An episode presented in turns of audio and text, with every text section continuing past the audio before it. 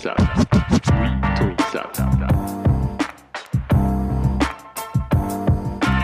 Oui, tout ça. Yo, bonjour, bonsoir, bienvenue pour un nouvel épisode, donc épisode 10 euh, aujourd'hui. Comment vous allez les gars? Alors, euh, j'ai... Bah, euh, Rémi, comment tu vas déjà? On va commencer par euh, à la fin. Ça va très très bien, c'est la dixième, c'est anniversaire, tout ça. Ouais, petit J'avais essayé de trouver, Mhm. ouais, j'avais essayé de trouver un, un exemple de c'est la dixième de machin, mais à part des numéros 10 dans ma team, en fait, euh, j'ai pas de rêve. Yes, yes. Et toi, euh, Beau, comment ça va? Ouais, salut les gars, salut à celles et ceux qui nous écoutent. Bah moi ça va, je suis euh, je suis bien. J'ai pas beaucoup dormi cette nuit, j'enregistre depuis une terrasse donc je m'excuse d'avance s'il y a des bruits d'oiseaux, euh, Chip, potentiellement chip, de tracteurs. Chip, chip, chip, chip, chip, chip. Ouais, les petits bruits d'oiseaux, ça va, on s'y fera. Euh, Ouais. Pour ceux qui pour pour vas-y, ceux qui nous ont demandé une ambiance de fond sonore, euh, vous y êtes voilà. Plénitude, zénitude, la la campagne française. yes. Voilà. yes, yes, yes. Bon, bah cool. Euh, bah, je vous propose qu'on fasse un petit tour de table euh, comme d'hab, hein, si vous êtes chaud. Qui veut commencer? Il y en a un qui a envie? Allez moi. Allez, go. Comment je suis habillé Habillé, pardon? J'ai une chemisette à fleurs en lin Distant Project. Je fais pas de pub, la précommande sera finie et c'est une chemisette qui n'est pas en précommande. Donc c'est un pur euh, T'as- t'as- t'as- Porte t'as- plaisir. t'as- Ouais. t'as- t'as- t'as- J'ai été trop vite pour moi. C'est quoi le nom de la marque? Easton. Easton. C'est une c'est une petite marque française qui fait que des fringues en lin à la base. Il a et euh, vraiment qui euh, il se relance un petit peu. Il est comment dire Il avait il avait un peu ralenti. Il bossait sur une autre marque mais qui était plus fille.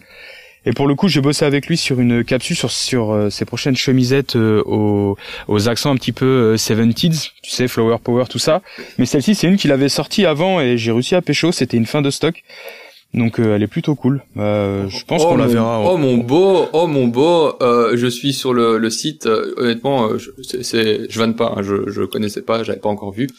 Euh, Easton c'est avec un H, hein, H-I-S-T-O-N. Euh, première page, toi en cap, Lion doré. Parfait. Ouais. ah ouais. Je l'ai placée. Elle avait les couleurs. En fait, c'est que je voulais pas faire un truc genre, euh, tu sais, comme les.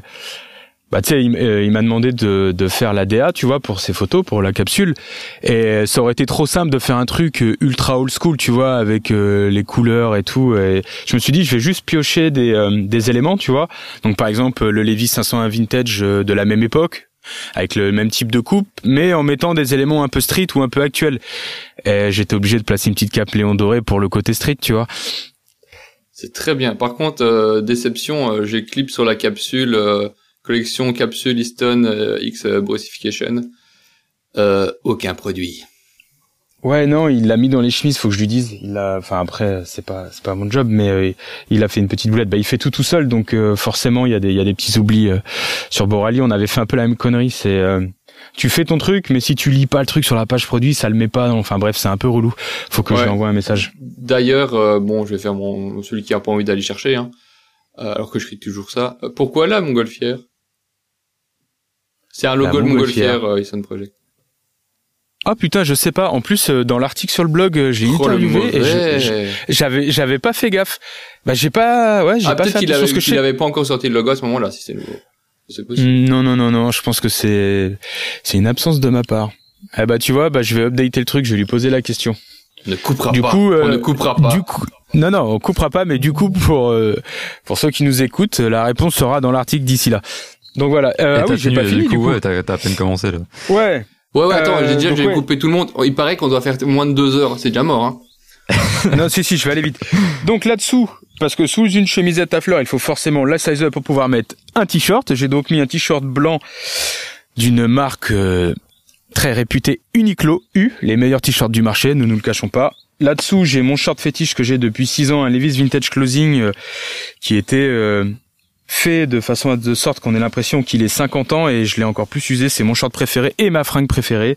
Et au pied, j'ai une paire de Wallabies euh, Low en Suède dans un jaune euh, mi-pastel, euh, mi-citron qui je commence à arriver enfin à salir pour qu'elle flash un peu moins et au cou euh, un collier du prochain drop Borali euh, qui match un petit peu avec cette paire voilà comme ça ça fait un petit teasing sur la couleur Nickel, nickel. Et toi, euh, Rémi? Alors, alors, alors, euh, je n'ai pas de New Balance, j'ai des ASICS. Oui. Euh, des ASICS GSM. De quoi? T'as été J'ai courir été courir, ouais, mais je cours en Nike, désolé, ouais, Ah, je casse un mythe. ok. Je cours en Nike. Yes. Euh, parce que les Nike sont assez inconfortables pour bien courir. Ouais, je connais pas beaucoup de, de runners et dans mon entourage, dans ceux qui courent vénère, qui courent en Nike. C'est que des marques genre Brooks, euh, des trucs comme ça. Je suis surpris que tu cours avec ça. Brooks? Ouais, ce genre de marque, quoi. Les marques qui qu'on retrouve pas dans le, on va dire dans le streetwear, cas- casual wear, tu vois, qu'on Bah, retrouve pas dans la rue, en quoi. fait, en fait, euh, moi, j'ai, je, enfin, pour courir, en tout cas, euh, je, je préfère prendre vraiment des pompes de course, hein, euh, un peu techniques. Et euh, j'ai un pied, enfin, malheureusement pour moi, peut-être, j'en sais rien. Même si j'aime bien les produits, hein, c'est pas ça. J'ai un pied Nike vraiment pour la course. Euh, C'est-à-dire que, bon, on est en train de digresser comme des cons, hein, mais euh, t'as besoin d'un maintien qui n'a absolument rien à voir que, que quand, euh, enfin, que pour du lifestyle. Donc, euh, assez bien serré pour bien ressentir euh, la- le, enfin, le, le terrain, etc. Euh, et euh, pour courir, euh, les New Balance sont un peu larges. Ça, je suis trop à l'aise dedans Ouais. en fait. Ouais, je vois. Nike, Après, j'aime bien, c'est bien. j'aime bien courir en Nike aussi, hein, je t'avoue. Je te dis ça, mais vu que je suis un coureur du dimanche, Et je faut pensais pas que c'est- mentir, Nike c'est une marque qui est à la base une marque running et qui a une énorme Ouais. division euh, division running. Donc Ah, euh, bien t'en sûr, as bien pour sûr. tout, t'en as pour tous les prix et pour une fois, les prix sont pas déconnés aussi par euh, donc c'est assez intéressant de, de regarder par là. Pour du performance évidemment. Mais donc j'ai une paire euh, de d'Asics, mais c'est les euh, Onitsuka Tiger, donc euh, la gamme, l'ancienne gamme, enfin l'ancienne gamme, on va dire euh, le côté vintage de, de l'ancêtre. Qui une petite gueule un peu b-ball comme ça, perforée sur le devant. C'est encore, euh, c'est encore assez facile à trouver. Elles ont une bonne, une bonne gueule pour ceux qui ont envie d'aller voir. Ah, Euh, je crois que je les ai, celles-là. C'est GSM le modèle ou un truc comme C'est ça, GSM. Ouais, ouais, elle, elle déboîte, la forme, elle est trop trop cool. Ben, c'est vraiment une, enfin, moi, je trouve que c'est, même si c'est à la base, c'est pas une b-ball, elle a un peu une gueule d'une b-ball low, sur le devant, comme ça. Un peu plus, ma- un peu plus massive que les, les autres, euh, Ah, elle est perforée sur le sur la ça. plante du pied. c'est ça. Ouais. Je les mets jamais les j'allais dire les putes, j'allais dire un gros mot, pardonnez-moi, je l'ai dit du coup. elle me elle m'arrache le pied depuis toujours, j'ai j'ai dû les porter, je sais pas, 20 30 fois, elle m'arrache le pied systématiquement. Ah non, moi, alors qu'elles sont à ma alors qu'elles sont à ma taille et tout. Je suis vaine alors que je les trouve trop cool donc je lâche pas le morceau. Mais euh, enfin bref, je te coupe, je pardon, pardon Rémi. Retournons à ta tenue. Oui, ben, euh, retournons à ma tenue. Euh, au-dessus de ça, j'ai un, un denim euh, Nick and Famous, euh, gris, euh, qui est une coupe euh, wear guy, ce qui est assez marrant parce qu'une coupe wear guy maintenant c'est une coupe, une coupe slim alors que quand je l'ai acheté c'était une coupe euh, qui était très large. La grande aventure. Ouais. Ouais, la grande aventure, la grande aventure des, la grande aventure des coupes. Euh, j'ai un petit blanc et au-dessus j'ai une Noragi du nom de la mère de, de Boris. Hein. Aurora. Putain, quel, quel... Ah, je l'ai porté quasiment toute la semaine. Comme pour me donner confiance. Vas-y, t'avais raison de faire tout ça, t'avais raison de tout lâcher. Bah. Elle est bien, elle est bien en vrai, cette Noragi. hein. Non, mais je l'avais pas tant porté que ça. Bah moi je, je, je, je l'ai porté la moitié de la semaine euh, sans forcer. Allez, ça remet le couteau dans la plaie encore. Et moi, je l'ai pas, c'est faire. Allez, passons à autre chose. bah, ta faute mon gars. Ouais, c'est Ah. ma On faute. reçoit, on reçoit- on- on- reçoit les protos de la française mardi. hein. Aïe, aïe, aïe. Et, le pire c'est que je m'étais dit ouais non moi je veux uniquement la, la jab parce que c'est la vraie machin. Ouais c'est ça comme un connard. Ouais, je, bah je- ouais, je, c'est ça, fais sur la française. Bon, arrêtez les gars, on va croire que c'est du placement produit. Euh, Vas-y, continue. Ah non non je l'ai bien payé. Je peux vous envoyer la facture. Hein, je l'ai vraiment bien payé. Il y a pas il y a aucun placement produit ou alors je me suis fait avoir. mais t'es le Ah. premier influenceur qui paie, Rémi. C'est ça le futur. Ouais, c'est le, mo- le moderne, ça. Vas-y, vas-y. Mais euh, moi, je suis là pour soutenir les marques. D'ailleurs, bah, en transition, j'aimerais bien soutenir les marques qui se mettent, qui, qui me mettraient quelque chose sur la tête. Aïe, aïe, il va, Hein il va pas me lâcher. Ouais, je sais, je sais. Non, c'est ma Ah, faute. je vais lâcher- je- jamais je lâche ça faire. Laisse Ouais. tomber. Je veux un truc pour se poser sur ma tête, une petite casquette euh, cube, euh, made, made cube, Yes. euh, que je toujours pas, que je réclame à chaque fois.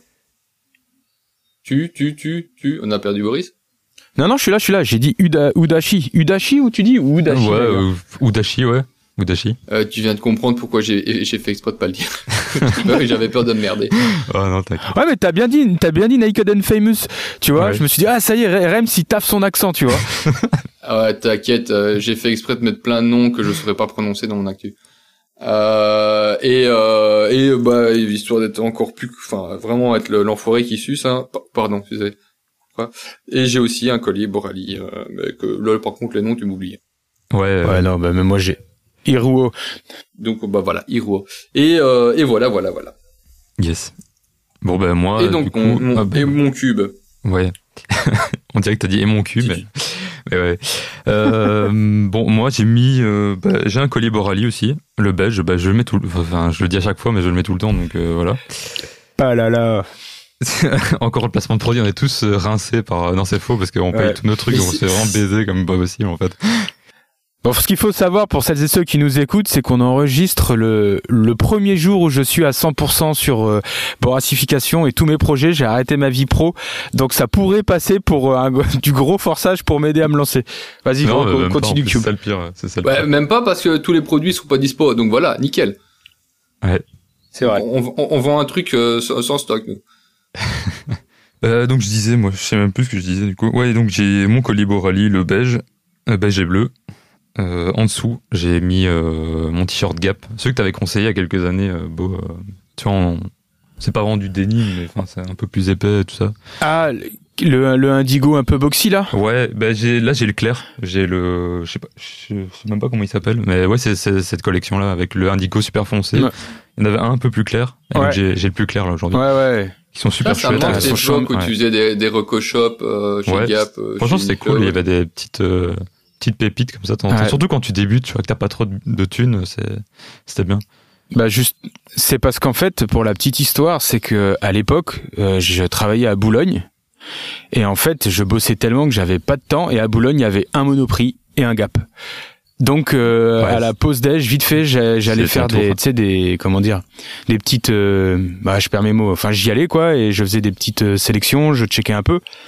Mais en fait, là après, euh, il y a eu le Covid et j'ai beaucoup plus taffé. On est parti de Boulogne et en fait, j'avais plus de ça à côté. Donc là, je vais sûrement essayer de reprendre maintenant que j'ai un peu plus de temps. Bah, cas, franchement, c'était cool. Ouais. c'était un format qui était sympa. Ouais, ouais. Je confirme. Bah après Gap, euh, il y a aussi le fait c'est que Gap, euh, bah ça a fermé quoi. Ah oui, c'est vrai, Ah. c'est vrai, c'est vrai. Bah ouais. Ouais, ouais. Et en fait Gap, ce qui était cool, c'est que c'était une gamme de prix un peu plus élevée retail pour euh, ce que c'était, parce que ça pouvait s'apparenter à H&M et tout, alors que c'était quand même de bien meilleure qualité qu'H&M. Et surtout, c'était souvent en solde. Bon alors ça restait de la fast fashion avec ses, Gap, ses ça défauts. a fermé en, en France ou ça a arrêté complet? En France, je pense, sûr déjà, France, je me rappelle C'est un plus. gros groupe, hein. C'est un énorme groupe, un Gap. Ouais, mais ils ont été secoués salement. Hein. Ils ont fermé le, le store sur les champs quand même. Hein. C'est maintenant, c'est le truc un peu créa des Galeries Lafayette qui est là-bas. Euh, je, Mais- vais, je vais dire un truc, euh, désolé, hein, on va, on va découvrir le monde. Paris, c'est pas la vie. Oui, oui, je sais. Non, mais c'est qu'il y en a. En fait, il y en avait. Bah, tu sais à, à quel point je suis pas parisien, c'est que moi, j'étais persuadé que des Gap, il y en avait partout en France. Et en fait, il y en avait pas tant que ça des Gap. Tu sais, c'était pas euh, une enseigne répandue comme les Célio, les Zara, les H&M ou même les Ah, Uniqlo bah, maintenant. je- Il y avait en fait, il y avait très je- peu de Gap en France. Je, je peux te le dire parce que je suis, je suis sur le site de Gap qui existe toujours, donc. Après, Ouais. il est peut-être pas à jour parce que je vois trois, trois ou quatre magasins euh, du côté de Paris. Euh, sinon, il y a Angers, Lyon, Montpellier, Marseille et Lille. T'as vu? C'est ouf, hein C'est pas beaucoup. Mm, Ouais, je t'avoue que pour le, toute la Belgique, moi, j'ai juste les magasins sont à Bruxelles, quoi. Donc, euh, ça me choque pas. Ouais, nous, euh, Ouais. mais parce que la Belgique, c'est un petit pays avec pas beaucoup d'habitants. bah, on- pour, on- pour 11 millions, une ville, une ville avec des shops, c'est pas beaucoup, hein. C'est pas fou. Ouais, c'est vrai, ouais. Enfin, il y a pas que là, mais Ouais. bon, soit. Ouais, mais euh, en tout cas, non, Gap existe toujours, mais ils ont peut-être euh, réduit, comme beaucoup, hein, énormément de marques euh, réduisent euh, euh, le, leur euh, leur magasin, enfin le, le nombre de- d'enseignes qu'ils ont. Ouais. Donc euh, c'est tout à fait possible, c'est tout à fait possible que euh, voilà, ils, ils recentrent et ils recentrent souvent d'ailleurs dans des grands malls, hein, dans des grands centres commerciaux qui sont en extérieur des villes. Hmm. Bah, tu vois, c'est typiquement une enseigne où si j'avais pu devenir un jour euh, assez connu pour euh, travailler avec ce genre de truc, tu sais, sur des collections capsules, putain, c'est typiquement celle à qui j'aurais adoré bosser parce que en travaillant un peu mieux, tu vois, en s'adaptant euh, bah, à l'évolution et aux, j'allais dire aux contraintes, mais aux nécessités écologiques, ça aurait pu faire un strike parce que bah, il plaisait à la population qui a plus de thunes et tout en plus, donc c'est c'est surprenant quoi. Enfin bref. Cube, là pour l'instant t'es en t-shirt et collier, t'es toujours en slip. Qu'est-ce que tu portes d'autre Alors, euh, j'ai mis mon, j'ai mis un short aujourd'hui parce qu'il il commence vraiment à faire chaud là. C'est même en Belgique, ouais. Euh, j'ai mis un le bas de mon Jimbe en fait que que j'ai déjà posté plein de fois sur Insta. C'est un un short gris en coton euh, tout fin avec des rayures blanches que je trouve super super clean, super sympa, avec un- une coupe assez large et super confort pour l'été. Et euh, c'est de la marque Trove du coup que j'aime bien, que je mets assez souvent. Et euh, Oui, il voilà. va bien. Ouais, ouais. Je l'aime, j'aime vraiment bien ce truc. Et Soit je le porte en dépareillé comme ici, soit euh, en complet. euh, des fois quand je veux chiller chez moi ou même euh, sortir, machin. Pas être euh, habillé comme un sac. J'aime bien ce ce truc-là, c'est décontracté et en même temps euh, c'est sympa. Euh, sinon j'ai mis mes mes encore. ça se prête bien avec le temps et tout. J'aime bien. Puis ça va bien avec le fit, euh, le côté un peu un peu japonais toujours. Ça va bien Tiens, niveau confort, parce que t'as des Ouais. Vans aussi, hein. Ouais, ouais. Euh, bah, c'est, franchement, c'est, c'est bien. C'est assez similaire. Je trouve la forme est déjà super similaire, donc euh, c'est pas. Mais c'est équivalent. Ouais, ouais. Euh, le seul truc que je dirais, c'est que le sizing, euh, si pour ceux qui veulent euh, se prendre une paire, c'est, ça taille un peu grand. Donc j'ai pris euh, une demi pointure en moins que que ce que je prends euh, normalement. Ouais, c'est une taille- moi j'appelle ça une taille à la française, ouais, euh, où tu dois faire du moins, ouais, généralement. Mais euh, sinon, sinon, voilà, c'est, bien, c'est sympa. Là, les tailles, c'est, plutôt en centimètres. Tu vois, au Japon, ils aiment bien ça, les tailles en centimètres. Donc normalement, je fais plus du 26,5 et là, j'ai pris euh, 26, quoi, pour donner une idée aux, aux gens. Mais ouais, c'est, c'est une chouette marque, franchement. Euh, Enfin, moi, je les avais vraiment trouvés pour rien, donc euh, je crois que j'ai payé ma paire euh, 18 balles. là, C'était un, c'était un style, le truc. Donc euh, Oui, que, surtout que le tarot est un peu plus 100 balles, non? Ouais, c'est, c'est 100 balles plutôt. Le... mais, euh, mais ouais, ils avaient quelques Ouais, tâches. 18 euh, franchement, c'était rien. Moi, je m'en fous. 18, 18 balles, t'es au rayon euh, tennis de Carrefour, hein, ce Ouais, retail. hein. C'est ça, Ouais, donc. c'est- euh, un beau style, ouais. J'ai pas, j'ai pas à me plaindre. Mais ouais, c'est une paire qui est super cool. Et même à 100 balles, je pense que je, je peux- on peut les conseiller sans, sans souci. Bon, c'est pas, c'est comme les cons, tu vois, genre, euh, ou les vannes, c'est c'est pas un truc qui fait pour durer dans le temps parce que tu sens bien que. Ouais, C'est une paire, c'est pas ce qu'on Ouais, demande. ça, mais c'est pas ce qu'on demande, ouais, c'est pas ce qu'on demande, donc, euh, Bah non, non, c'est pas ça. Je veux dire, pas durer dans le temps. Généralement, c'est vraiment le genre de pompe que tu que, que tu défonces, mais jusqu'à jus- plus que jusqu'à la mort. Ouais, de toute façon, je tu- pense que c'est même une dans paire même qui- dans la tombe, t'es encore Ouais, en train de les traîner. je hein. pense que c'est une paire qui est faite pour être détruite. euh, C'est surtout qu'elles deviennent euh, le plus elles s'usent et en fait après elles vont passer d'un registre de tenue à un autre. Elles- leur euh, pour le coup la connerie de Wabi Sabi comme essaie de leur interpréter les Européens, ça s'y prête assez bien sur ce genre de pompe. Même euh, détruite et tout, elle garde une, une- un, un certain esthétisme vraiment chouette quoi dans Ouais, une tenue je trouve. Mhm. Ouais, ouais, donc euh, moi en plus elles sont blanches, donc du coup euh, ça me dérange pas qu'elles se salissent un peu, tu vois. euh, qu'elles- Parce que c'est non, blanc par contre, c'est l'avantage, c'est l'avantage des pompes en coton monochrome, c'est que bah, tout, tout est uniforme Ouais. dessus. Après là c'est du ventile, donc je sais pas trop comment ça vieillit ce truc. J'ai jamais eu de pièces. Je sais pas s'il y en a qui ont déjà eu des des pièces en ventile. Ça se patine. Je sais pas. T'as un petit, t'as un peu, normalement, t'as un petit côté qui va commencer à avoir, avoir des on reflets. verra. euh, Je sais pas encore mise beaucoup, mais on verra cet été du coup.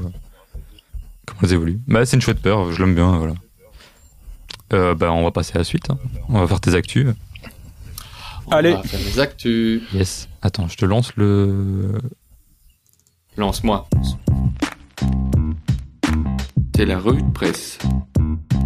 Actu tutu, commençons, commençons. Euh, première actualité, et je vais déjà mettre euh, Boris. Euh, Enfin, Boris va déjà m'aider dessus. C'est euh, l'exception, donc le shop français qui ferme son son shop des, qui va fermer son shop des des halles euh, en octobre et qui va euh, s'implanter à la caserne, qui est un nouveau concept euh, ou endroit dans le 5e arrondissement. Euh, donc je reviens sur l'exception qui est Bon, sûrement tu connais, euh, mais euh, mais Quentin, je sais pas si t'avais déjà acheté ou si t'as déjà été voir s'ils avaient. Euh, non, non, non. Moi, je suis pas très shop, donc je connais pas grand chose au final. Bah, donc l'exception, c'est c'est un multimarque qui était quand même assez tendance, qui avait qui aime bien mettre en avant des, des jeunes créateurs plutôt très euh, très euh, très français, très parisiens Ouais, dans dans, dans le style. C'était ça le, le concept de base, c'était des marques françaises ouais à la base. À la ouais, bah, base. ils ont été dans les premiers distributeurs d'Ami, par exemple, euh, qui a explosé euh, depuis, mais c'était voilà, c'était vraiment la mise en valeur de ce, de ce genre de marque. Euh, ils s'étaient donc installés au hall dans un dans un, je sais plus comment ça s'appelle l'endroit où ils étaient où ils s'étaient mis dans le- leur flagship. Euh, le nom, le bâtiment avait un nom particulier, bon, mais bon, soit. Et euh, bah, ils avaient perdu 50% en 2020 dessus sur l'activité de leur shop qui n'a jamais été vraiment rentable. Un flagship n'a pas vocation à être rentable. hein. C'est de la visibilité à, surtout qui est qui est demandé pour mon, enfin, pour, pour pour les mettre sur le marché. Euh, mais euh, la problématique des 50% en moins ici et de devoir renouveler le bail, ils étaient à 6 ans ici, donc ils pouvaient renouveler pour 3 ans, faisait que c'était peut-être compliqué de penser pouvoir relever relever la barre. Et donc ils vont fermer en octobre, mais à côté de ça, ils vont s'installer. Ils se sont déjà installés depuis le mois de mai aux casernes, et c'est là que je vais te demander un peu ce que c'est que la caserne. Ouais. Alors la caserne, j'ai suivi. Alors euh, pareil, hein, ça va être euh, macro ce que je vais raconter. Je connais pas tous les détails, mais j'ai suivi ça via euh, The Good Goods en fait, qui est parti aussi s'implanter. En gros, c'est le, c'est vraiment une première européenne. Ça, je, je l'ai retenu. Ça va réunir euh, un tas d'acteurs du milieu du vêtement et de la mode éco-responsable de de marques engagées, peut-être aussi euh, d'accessoires, peut-être de déco, tu vois, ça j'ai plus les détails exacts. Donc euh, Good Goods The Good Goods a été s'implanter là-bas puisque c'est aujourd'hui le premier média qui traite de tous ces sujets. Il va y avoir euh, il va y avoir un espace je crois défilé, il y a un espace pour faire des pop-up stores, concept stores, ce genre de choses. Donc il y aura l'espace magasin de l'exception, si j'ai bien compris. Et en gros, ça va être une ça va être en gros la Silicon Valley mais version euh, produit éthique mode responsable. En gros, c'est l'idée du, du projet. Si on devait le résumer avec euh, un, des, slogans, c'est le plus grand accélérateur de transition écologique dédié à la filière mode et luxe en Europe. Comme tu dis, c'est pas uniquement euh, textile, ça va aussi sur de la maroquinerie, sur des concept stores, etc. Euh, avec la possibilité d'accueillir des marques dans ce lieu. Donc, c'est une ancienne caserne qui a été rénovée. Et, ouais, et j'y suis allé. Ah, t'as été. Et donc? Ouais, j'ai j'ai enregistré, je sais pas si t'as vu là, j'ai fait bah j'ai fait une vidéo, j'ai participé à la nouvelle euh, mini-série de C'est là, c'est là que t'as c'est là que t'as fait ta vidéo? Ouais, ouais. Du coup, il y a même un espace shooting, euh, tournage. Tu vois, là, c'est c'est encore au tout début du truc. Je crois que c'est une des premières boîtes assiette implantées. Il y a aussi euh, bah, nos amis de Coltes qui y sont maintenant. Et donc du coup, je suis allé là-bas, j'ai vu le lieu waouh. Euh, honnêtement au-delà de ce que ça représente le concept etc juste le lieu si on parle de, de bâtiment l'endroit il est ouf. En fait ça fait tu sais bah c'est une caserne donc le au milieu ça fait une grande cour intérieure. Et euh, c'est dingue on croirait une arène enfin j'imagine quand ça va se développer si un jour il y a un défilé luxe qui est fait ici avec un peu de budget et tout euh, ça peut faire un truc incroyable. Enfin vraiment c'est chouette et bah, j'ai suivi un petit peu le truc j'ai suivi un peu l'évolution du projet avec Victoire et honnêtement c'est c'est juste trop cool. Et je sais que les gens là-bas sont hyper enthousiaste et bah, ça va forcément amener une sorte d'émulsion collective en plus. Il euh. y a sûrement de belles choses qui vont naître dans les années à venir là-bas, donc euh, c'est un chouette projet euh, qui a bah, été mené. L'endroit, l'endroit a l'air quand même assez sympa. Moi, je le suis via le, compte de, Thomas Ver, Vernede. Je sais pas, déjà, ouais, ouais, ouais. on, y va sur les, les, mauvaises prononciations. Donc, qui est acheteur chez, chez pour l'exception, bisous Thomas, et qui passe la moitié de son temps apparemment à chiller dans, dans la cour de, de la caserne. Là, tu viens de dire à tout le monde, j'espère que Régis écoute pas, ton gars bosse pas la moitié du temps. Non, non, non, pas de souci. Donc Régis, euh, Régis Penel, c'est le, c'est le boss de, de l'exception. Même lui, le tag sur Insta à rien foutre dans, non, rien je sais. à euh, profiter du bonheur avec son, euh, en répondant à ses mails dans euh, dans la cour de, la caserne. Donc, bah, franchement, l'endroit, l'endroit, l'endroit a l'air assez sympa et c'est peut-être un renouveau aussi pour ce type de de shop et reproposer des, des, des, nouvelles choses dans ce concept euh, plus écologique, euh, plus responsable, etc. C'est une, c'est une réponse au marché, hein, euh, complètement. Et euh, c'est peut-être pas la fin, mais avoir juste un énorme shop en plein Paris qui est uniquement là pour se faire voir, c'est peut-être pas une finalité en soi. Donc moi, je trouve ça assez assez positif ce genre de, de, de changement. Ouais, puis c'est dans c'est dans un quartier cool en train de se développer et tout, donc ça c'est chouette. Et euh, bon bah je peux pas spoiler là parce que je me ferais trucider, mais vu ce qu'a en tête euh, Victoire The Good Goods comme certains projets et tout, ça ça va être chouette. Ça va vraiment être chouette et même moi qui suis pas à donf dans ces marques-là parce qu'elles s'en sont encore au tout début de la créa niveau style, mais ouais va y avoir de va y avoir de belles choses. Et d'ailleurs, je viens, j'ai pas encore pu l'écouter, mais donc euh, Régis Penel, qui est de nouveau le boss de l'exception, qui est intégré au projet de la caserne, euh, vient de faire un podcast ici que j'irai écouter, euh, et je pense qu'il va certainement parler de ce projet là-dedans, donc c'est peut-être intéressant.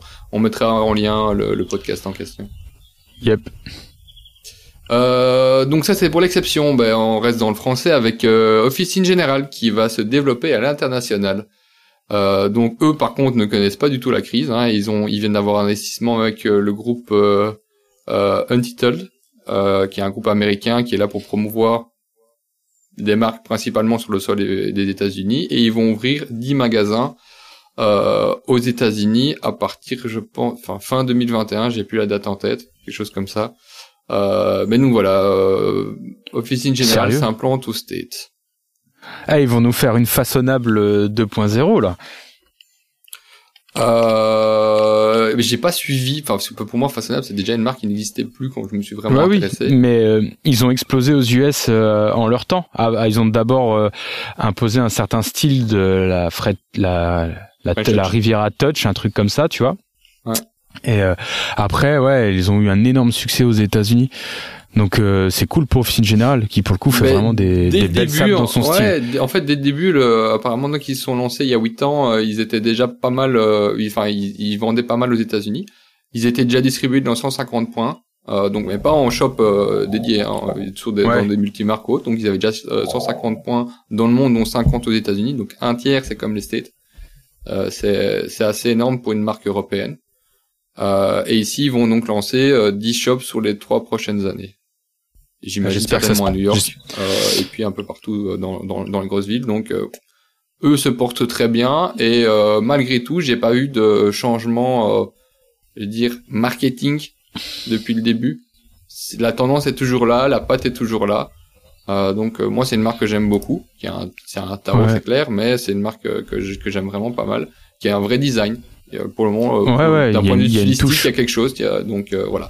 Euh, Bah disons que c'est du c'est du casual chic vraiment beau quoi, qui va même un peu plus loin. Et tu vois, je me dis que bah tant mieux qu'ils partent à l'étranger parce que quand je vois qu'en France on a trop habitué le consommateur à acheter du produit moins cher, enfin même ceux qui ont l'argent vont aller vers des trucs moins chers, donc euh, c'est cool parce que c'est vrai que c'est quand même un prix officine générale, mais tu paies aussi une bah, un développement euh, créatif et artistique. Et euh, c'est cool, j'espère que ça se passera bien pour eux, parce que ça fait 10 magasins, enfin moi à mon échelle je me dis, wow putain le risque financier de dingue, mais j'imagine que c'est construit Mais tout ça. c'est, et- c'est, c'est, ils ont des investisseurs, hein. Ils ont un Ouais, ouais, investisseur bah, j'imagine, avec eux. Donc, euh, le, capi, le, le- le- donc Pierre euh, Maillot, euh, le, le boss de, de la marque, euh, reste toujours euh, majoritaire au capital, mais c'est déjà la deuxième fois qu'ils font une levée de fonds. Et, euh, enfin, c'est pas vraiment une levée de fonds parce que ici, c'est euh, directement via un groupe. Mais donc, euh, ils vont se faire aider, son partenariat pour, euh, pour euh, aller sur le marché américain. À débarquer sur un marché seul sans avoir un soutien Ouais. derrière même pas forcément financier, mais un- au moins un soutien logistique, euh, il faut, hein, sinon tu te casses la gueule. Ouais. Mais donc, Non, bah, euh, on, leur, on leur souhaite le meilleur pour le coup. euh. Si j'avais un Et style plus propre et une vie qui va avec, je m'habillerais sûrement en officine générale. c'est un peu le aimer Léon Doré, ouais, je l'ai placé de, de Paris, hein, dans le style, plus décontracté. Ouais, c'est c'est quand même plus habillé. Enfin, il y a moins la touche Oh. street quoi. Ça dépend. Ouais, il y a- bah oui, mais New York, Paris, euh, enfin, c'est pas. c'est Ouais, pas mais, pareil. les- mais, mais Paris, il y a une culture street. Hein. euh, On s'en rend pas compte, mais parce qu'en ce moment, le, le bobo et tout ça a pris le pas en termes d'image d'extérieur. Mais la culture street de Paris, elle est énorme en vrai, tu vois. Moi, quand je me balade à Paname, euh, franchement, je vous... les Et- mecs, et ben, en fait, quand on parle de style parisien, c'est reflété au travers de ces marques euh, digitales qui peuvent qui sont un peu lisses, un peu propres, tu vois. Enfin, je veux dire, c'est un style que tu peux trouver à Paris, mais il y a tellement une puissance stylistique à Paris en vrai. Quand tu sors de ces trucs-là, euh, ça fait toujours un peu chier que de l'extérieur, euh, ce soit l'image qu'on renvoie.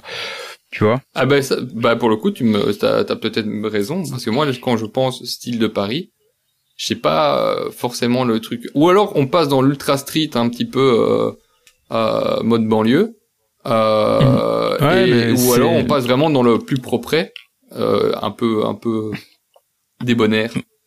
Ouais, je vois, j'ai mais- cette vision-là. Tu sais quoi, maintenant que maintenant que j'ai plus de travail et que, enfin, j'en ai beaucoup plus, mais je vais essayer de me former un peu mieux à la photo et j'aimerais bien faire du street style de de Paris, tu vois, mais vraiment donner une vision qui soit pas euh, show off, tu vois. Et euh, tu, ouais, c'est vrai qu'il y a il y a plusieurs visages et celui-ci est pas assez mis en avant, Eh on va ben, dire, euh, de noté. manière mainstream. C'est noté. Rendez-vous dans les prochains podcasts pour euh, le street shoot euh, de Bor- de Boris. Faut d'abord que j'apprenne à faire de meilleures photos, parce que c'est. On va demander à Random de. Oui, c'est vrai. Il est devenu, il est devenu sacrément bon là de ce peu que je vois. Enfin bref, on digresse. Vas-y, on continue. Allez, euh, on va continuer dans ce qu'on aime. Euh, Asphalt, qui prend de l'avance Ah. sur la loi climat et affiche désormais le score environnemental sur tous ses produits. Euh, Putain, je, je l'avais vu, ouais. Ouais, donc euh, il y a- normalement c'était à partir de 2026 que ce serait rendu obligatoire, mais ils ont direct, mais ils ont déjà euh, mis en, ils ont déjà mis sur leurs produits les différents impacts que ça peut avoir. Donc on a euh, dessus le coût de l'eau, d'énergie, sur le impact carbone, euh, qui sera directement intégré au, au, produit. On peut aller, j'ai fait, j'ai fait exercice, hein, j'ai été voir euh, euh sur euh, la une page produit, c'était sur le t-shirt baseball. Je le reprends en live, hein, désolé pour les petits clics. C'est ça, les podcasts. Il a combien ce t-shirt baseball d'ailleurs? Je 39 Vu que t'es sur la page, 39 euros? Je portais ça quand j'étais au lycée. S'il y avait des H&M comme ça, on achetait ça 10 balles. On les prenait un peu size up. Euh, par contre, désolé, hein, la date de sortie disponible le mercredi 14 juillet, c'est une blague. Vous êtes pas, c'est pas, c'est pas le jour de la fête nationale. Ça? Si, française, si, bien sûr, prise de la Bastille. oui, sortie de t-shirt. Euh, donc euh, quand on est dessus, hop, hop, hop, ils aiment bien raconter des choses aussi hein, chez Asphalt. Nom de Dieu, vous entendez? Je suis pas en grand bout. Hein. Et donc ah, je vois entend le scroll. ouais, ouais, ouais. Et euh, donc je suis euh, je suis au bout et vous avez vraiment la traçabilité euh, du produit. Donc récolte de coton, diverses coopératives agricoles en Inde. Le label qui est mis avec c'est GOTS que je ne connais pas, hein, mais bon, vous avez quand même. Ce qui est bien aussi, c'est qu'ils disent pas seulement ce que c'est, c'est que vous avez, vous pouvez vous mettre sur sur le nom et vous avez un pop-up qui, enfin un pop qui s'ouvre et vous avez directement le descriptif. Donc euh, y a, c'est pas uniquement des lignes pour des lignes, il y a aussi de, qu'est-ce que ça veut dire. À vous après de voir si euh, ça vous intéresse ou pas, mais c'est pas mal. C'est bien foutu quand même euh, comme euh, comme système. ils, sont bons les cochons quand même. Hein. Ah ouh, bah de nouveau, moi j'ai l'impression que je suis sur une page de bagnole. Hein. Euh, ouais, mais bon. C'est le modèle c'est le modèle digital native. En fait, c'est le modèle des infopreneurs qu'a qu'a amené euh, Bonne Gueule dans la SAP, tu vois. C'est ce que ça, ça se retrouvait à l'époque sur euh, sur d'autres schémas de vente et euh, voilà, c'est comme ça qu'aujourd'hui ça fonctionne. Hein. En, en, en, tout cas, c'est ludique. Mais je vais pas tout mm. tout tout énumérer, mais vous pourrez aller voir. Mais ça passe récolte du coton, filature, tricotage et confection, teinture, lavage, transport. Vous avez vraiment de tout. Ouais, j'étais j'étais tombé sur une page comme ça. Je, il y a quelque temps, j'avais regardé un truc et j'avais vu qu'il faisait ça. Franchement, euh, on peut rien dire, hein, c'est bien. Je veux dire, pour il y a de plus en plus de gens pour qui c'est important un critère d'achat. Euh, bah, au bah moins ils font jusqu'au bout, quoi. Ils, répondent, ils répondent à une demande et ils vont même avant la demande parce que comme je disais, c'était c'est quelque chose qui sera obligatoire à partir de 2026 dans l'industrie textile. Sauf si tout change ici, là, c'est pas impossible non plus. Hein. Putain, va falloir qu'on le fasse. 2026 c'était large. Euh, mais euh, donc c'était c'était euh, pour aller continuer dans le modèle qu'ils avaient déjà établi, d'aller vers plus de transparence euh, sur les différents impacts que peuvent avoir aussi leurs leurs produits. et ça c'est donc William Ovett, le fondateur, qui dit que disposer de ce chiffrage va leur permettre de constamment améliorer le score environnemental des produits. L'idée n'est pas de nous comparer aux autres marques, mais de montrer ce que nous faisons en toute transparence et toujours nous améliorer. J'aime bien le de ne pas nous comparer aux autres marques. ouais, bah c'est politique ça, mais. Euh, ah non, mais j'y crois. Pour le coup, je trouve ça et, je trouve qu'ils se sont jamais comparés à personne. Hein. Ouais, ouais, non, bah de toute façon, ils font le truc dans leur coin. C'est pour ça que j'ai fait la paix. Euh, alors, on n'était pas en guerre, mais que je suis revenu sur certaines choses avec eux. Mais il y a. Attends, merde, je voulais dire un truc. Dis-moi, dis-nous. Ouais, euh, mais là c'est pas du tout asphalte. Euh, mais vu que ce truc-là, quand ça va, du coup chaque marque va présenter les trucs, mais qui va vérifier? Là c'est pas pour remettre en cause ce que fait asphalte du tout. Hein. Je je, je m'imagine plus tard, tu vois, quand tout le monde va le faire. Qui, qui va vérifier les trucs bah, bah, après c'est c'est aussi une histoire de confiance, mais les chiffres qu'ils donnent c'est pas leurs chiffres à eux, hein. c'est les chiffres qu'ils ont en association avec une start-up qui est la start-up euh, Fairly Made, qui euh, après va sur différents format ISO toi, qui sont qui sont enfin qui sont euh, connus pour euh, certains types de scores. Et à chaque fois euh, c'est ça c'est que eux reprennent en fait les chiffres qui sont donnés via d'autres acteurs. Donc faut évidemment faire confiance des acteurs et avoir confiance aussi aux références qui sont qui sont données. Bah, je vais je vais revenir sur pop, pop, pop, pour le t-shirt baseball allez ça y est j'ai perdu ma page donc, bah tant pis, Rems. non, non, mais euh, voilà, donc quand, quand je disais GOTS, ben voilà, c'est euh, Global Organic Textile Standard, qui est un partenaire qui s'engage à, à offrir à ses employés un travail sûr, etc. Ben c'est c'est tout des c'est toutes des entreprises ou des labels euh, de certification qui après euh, doivent aller contrôler contrôler normalement après pas dans la théorie du complot, hein, mais qui doivent aller normalement aller contrôler les, les différentes processus ou usines qui se sont qui sont référencés à ces labels euh, bah, les ISO 9001, euh, c'est un truc qu'on retrouve toujours, à, enfin à chaque fois. Hein. qui sont des normes qui sont qui sont euh, qui sont établies, qui doivent être respectées. Le il faut avoir confiance en la norme, confiance au respect de cette norme et euh, après aussi à ceux qui vont vérifier si elle est bien établie. Évidemment, il y a énormément de normes, faut pas, enfin, H&M a lancé ses propres normes standards qui sont censés respecter ce qu'ils les respectent ou pas, ben c'est eux qui les contrôlent, qui se contrôlent eux-mêmes. Donc évidemment, c'est un peu plus compliqué. Quand c'est des facteurs extérieurs, on peut un peu plus y croire. Maintenant, si on met toujours tout, si on remet toujours tout en question, évidemment, ça va, entre guillemets, jamais rien n'est bon. Ce qui est peut-être triste, c'est se dire qu'il faut arriver par là pour avoir cherché la confiance, mais à côté de ça, c'est aussi une manière d'essayer d'aller vers plus de transparence en essayant de trouver les meilleures certifications, les meilleurs principes, etc. C'est pas juste aller sur mm. internet, taper euh, t-shirt base blanche euh, et acheter un stock. Euh, enfin, c'est aussi ce qui se passe pour pas mal de marques. Hein. Euh, elles achètent des stocks de, de, de, de, de pièces et après les font imprimer ou changer ailleurs et en fait tu sais pas d'où vient quoi que ce soit. Ouais, t'as juste ton bon d'achat, ta caisse, euh, ta, ta, ta, caisse de ta caisse pardon de, de Simple. Et bah, euh, donc voilà pour Asphalt. Euh, news suivante, c'est Vinted qui va lever 250 millions d'euros. Oh les chiffres, putain. Oh, et c'est que le début, mon vieux. Euh, donc mm. Vinted qui, qui veut encore s'étendre euh, et qui, qui va lever 250 millions et euh, qui poursuit son développement sur des nouveaux marchés. Je savais pas qu'ils étaient déjà aux États-Unis en plus. Euh, il, il, revendique actuellement plus de 4, 45 millions de membres dans le monde. Euh, et l'entreprise qui est euh, été fondée en Lituanie. Normalement, vous le savez si vous avez déjà acheté sur Vinted parce que vous recevez votre facture avec l'adresse de, de, de l'entreprise. Euh, l'entreprise est évaluée à 3,5 milliards d'euros avant la C'est ouf. Ça fait plaisir que ça vienne d'un, d'entre guillemets, bah, c'est le cas de façon un petit pays, tu vois. Je crois que c'est l'entreprise, la plus grosse entreprise de Lituanie, à mon avis. Ah bah là, ils vont, ils vont finir par péter le PIB du pays. Mais, d'ailleurs, euh, cette semaine, ils ont ouvert le Portugal. J'ai vu, j'ai reçu le petit MP là. Il t'envoie des petits messages. Vous pouvez désormais acheter et vendre au Portugal. C'est ça, exactement. Euh, et euh, bah ouais, ça sera rajouté dans ma liste des pays. Hein. Mais elle avait déjà levé 128 millions en novembre 2019, donc 250 euh, maintenant. Ça monte, ça monte, bientôt le milliard. Et euh, actuellement, c'est présent sur 13 marchés, dont la France, l'Allemagne, l'Italie, le Royaume-Uni, les États-Unis et maintenant tu viens de dire le Portugal et encore deux trois autres pays, euh, mais euh, voilà. Nous, enfin, d'ailleurs entre la France et la Belgique, on n'est pas égaux parce qu'on n'a pas accès à tous les pays, malheureusement. Euh, il me semble que l'Italie, on peut pas encore en acheter, on peut pas encore acheter en Italie. C'est très dommage. Enfin, donc voilà. Euh, 250 millions pour Vinted. News suivante, Patagonia. J'étais un peu, après avoir parlé de Patagonia, la dernière fois, j'ai été un petit peu regarder ce, euh, qu'on racontait sur la marque et euh, Patagonia est à la tête du classement réputation euh, d'Axios. Alors, qu'est-ce que c'est que, le classement Axios? C'est un classement qui qui était fait par Axios Harris et qui classe les 100 plus grosses entreprises aux USA depuis 99.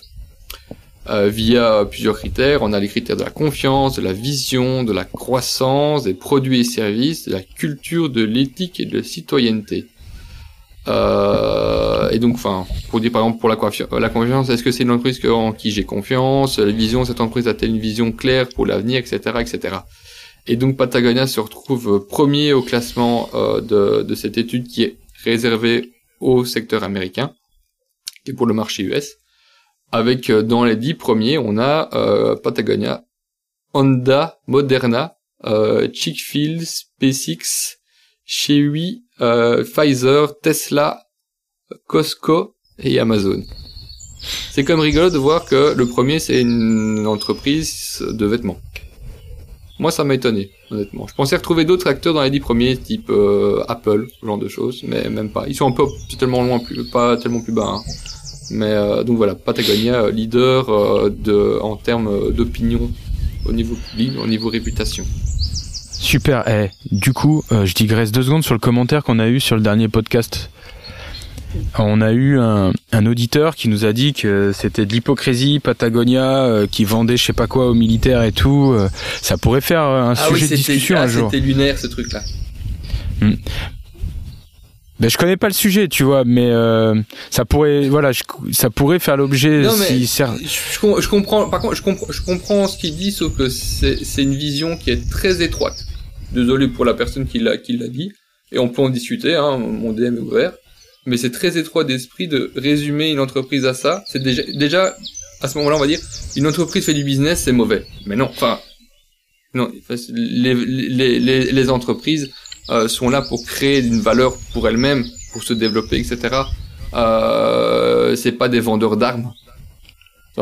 Encore bah que, on pourrait encore discuter là-dessus, mais il faut quand même faire la part des choses. Euh, qu'est-ce qu'une entreprise euh, qui est, qu'est-ce qu'une bonne entreprise aussi à ce moment-là? Une entreprise qui fait dans le caritatif, oui d'accord, mais on a des échelles de valeurs qui sont différentes et on se bat. Enfin, voilà. Hmm. Tu vois, je bah non, mais moi, j'ai vraiment pas bien compris ce, ce, ce commentaire.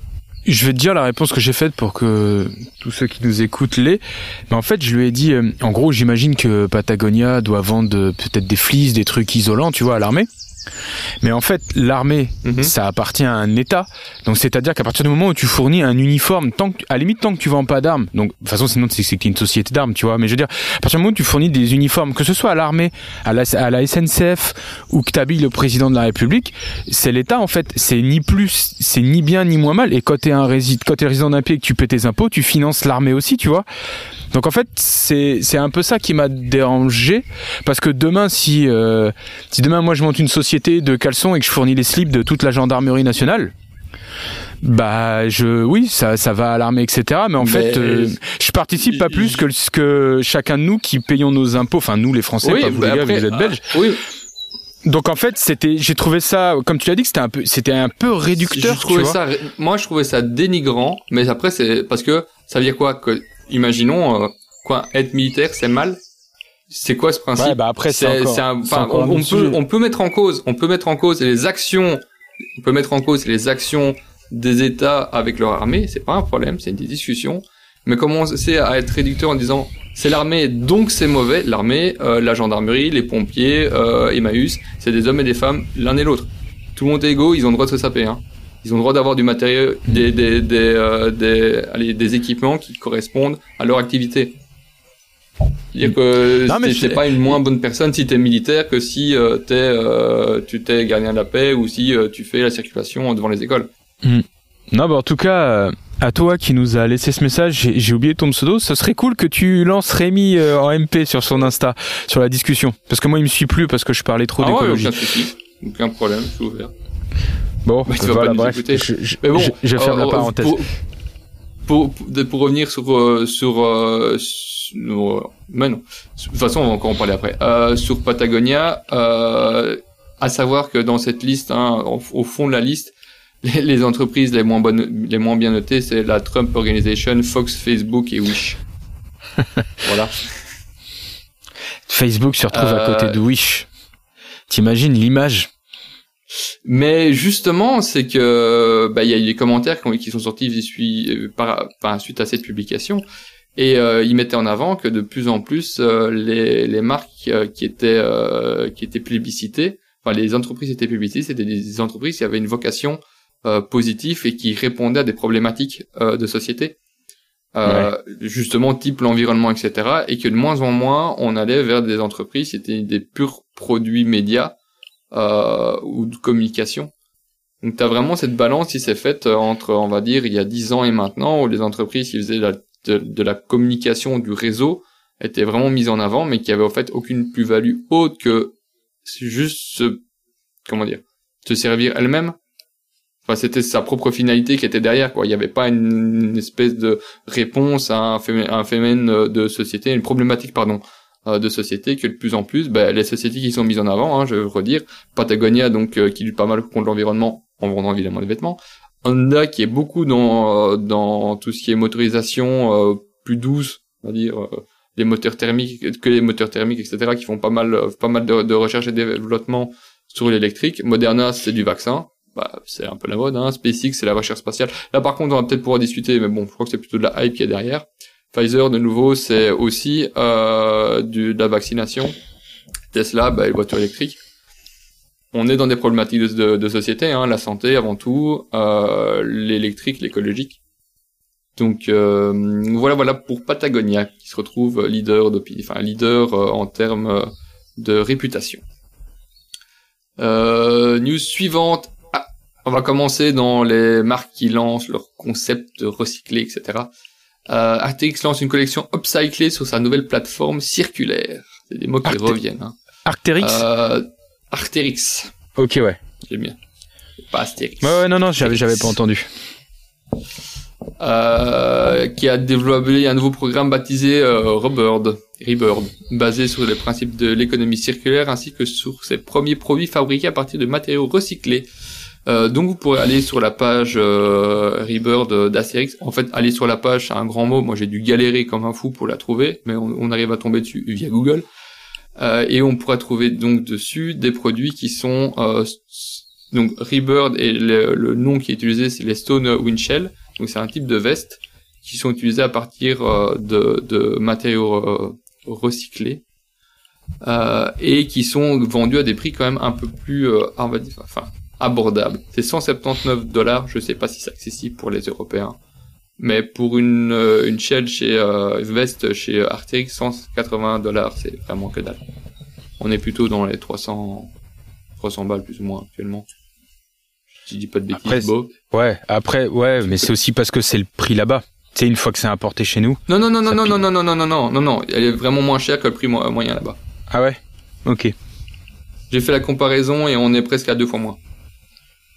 Non, il y a pas, il y en a pas beaucoup. Hein. Je crois qu'il y a trois vestes hommes, trois vestes femmes, avec un design peut-être un peu plus euh, étudié, mais euh, enfin plus étudié, plus upcyclé, parce que le l'upcycling se voit. Euh, Ouais. Enfin, je veux dire, le c'est pas ici que c'est mal fait, c'est pas ça, mais généralement quand les marques veulent faire de l'upcycling, elles veulent le mettre en avant visuellement. Euh, t'as toujours des petites touches Ouais. un peu vintage que, que tu retrouves dessus, un peu. Enfin, c'est pas moins propre, mais je sais pas pourquoi, mais il- tu, tu vois quand quand quand une veste, euh, enfin quand un produit euh, revient vient d'une gamme où on a voulu faire un, faire un mélange de de anciens, enfin de recyclage avec d'autres types de matériaux. T'as une espèce de patte comme ça. Ouais, bah sur ce type de produit, c'est peut-être aussi parce qu'on est encore dans la transition, tu sais, pour marquer le coup. Et parfois, c'est qu'en Mhm. termes de création, bon, c'est pas le cas ici, mais en termes de création, quand tu fais l'upcycling, c'est qu'il y a des choses, bah, tu peux pas faire un produit aussi lisse ou. euh, Bah ici, ici c'est fait à base, j'ai pas précisé, hein, c'est fait à base de fins de rouleaux qui ont été récupérés Ok. dans des différentes étapes de production. Ok, ouais, donc c'est Euh, plus de, donc- c'est pas du dead stock, mais ouais, c'est du pré-consumer, quoi. Ouais, en fait, ils ont, ils ont peut-être repris des stocks d'il y a, euh, je sais pas depuis combien de temps euh, ça existe, Arcteryx, mais il y a, on va dire, 10 ans, peut-être 5 ans, pour reproduire des nouveaux produits, c'est des fins de stock, donc évidemment, euh, c'est des, cap- c'est des, c'est des, allez, il y aura pas énormément de produits, et c'est, ouais, ça, c'est de petites quantités, hein. Euh, mais euh, de nouveau, ben, moi je trouve ça assez bien d'avoir cette espèce de, ce non foutage de gueule entre guillemets où on va te, vendre un produit qui est fait à partir d'anciennes chutes. Enfin, c'est pas des chutes ici, mais d'anciens rouleaux, d'anciens produits et qu'on te les vende surtout moins cher. C'est pas ah on fait un nouveau concept machin, on te le vend si cher que les anciens alors que c'est juste ils ont juste recyclé des vieux trucs. Ouais, Ah, ouais, ils te font pas payer la temps. matière au prix de base déjà ou moins ou plus cher. C'est ouais, c'est c'est bien. Ah, Merde, je parlais loin du micro, pardon. C'est c'est bien. Je vais j'irai voir. Euh, ben donc c'est euh, Rebird, le nom de euh, de cette euh, collection. Euh, CA, on passe à CA qui se lance sur le marché de la seconde main. Oh là, je j'y étais pas prêt là. J'ai plusieurs news CA. Ouais, mais j'ai plusieurs news CA.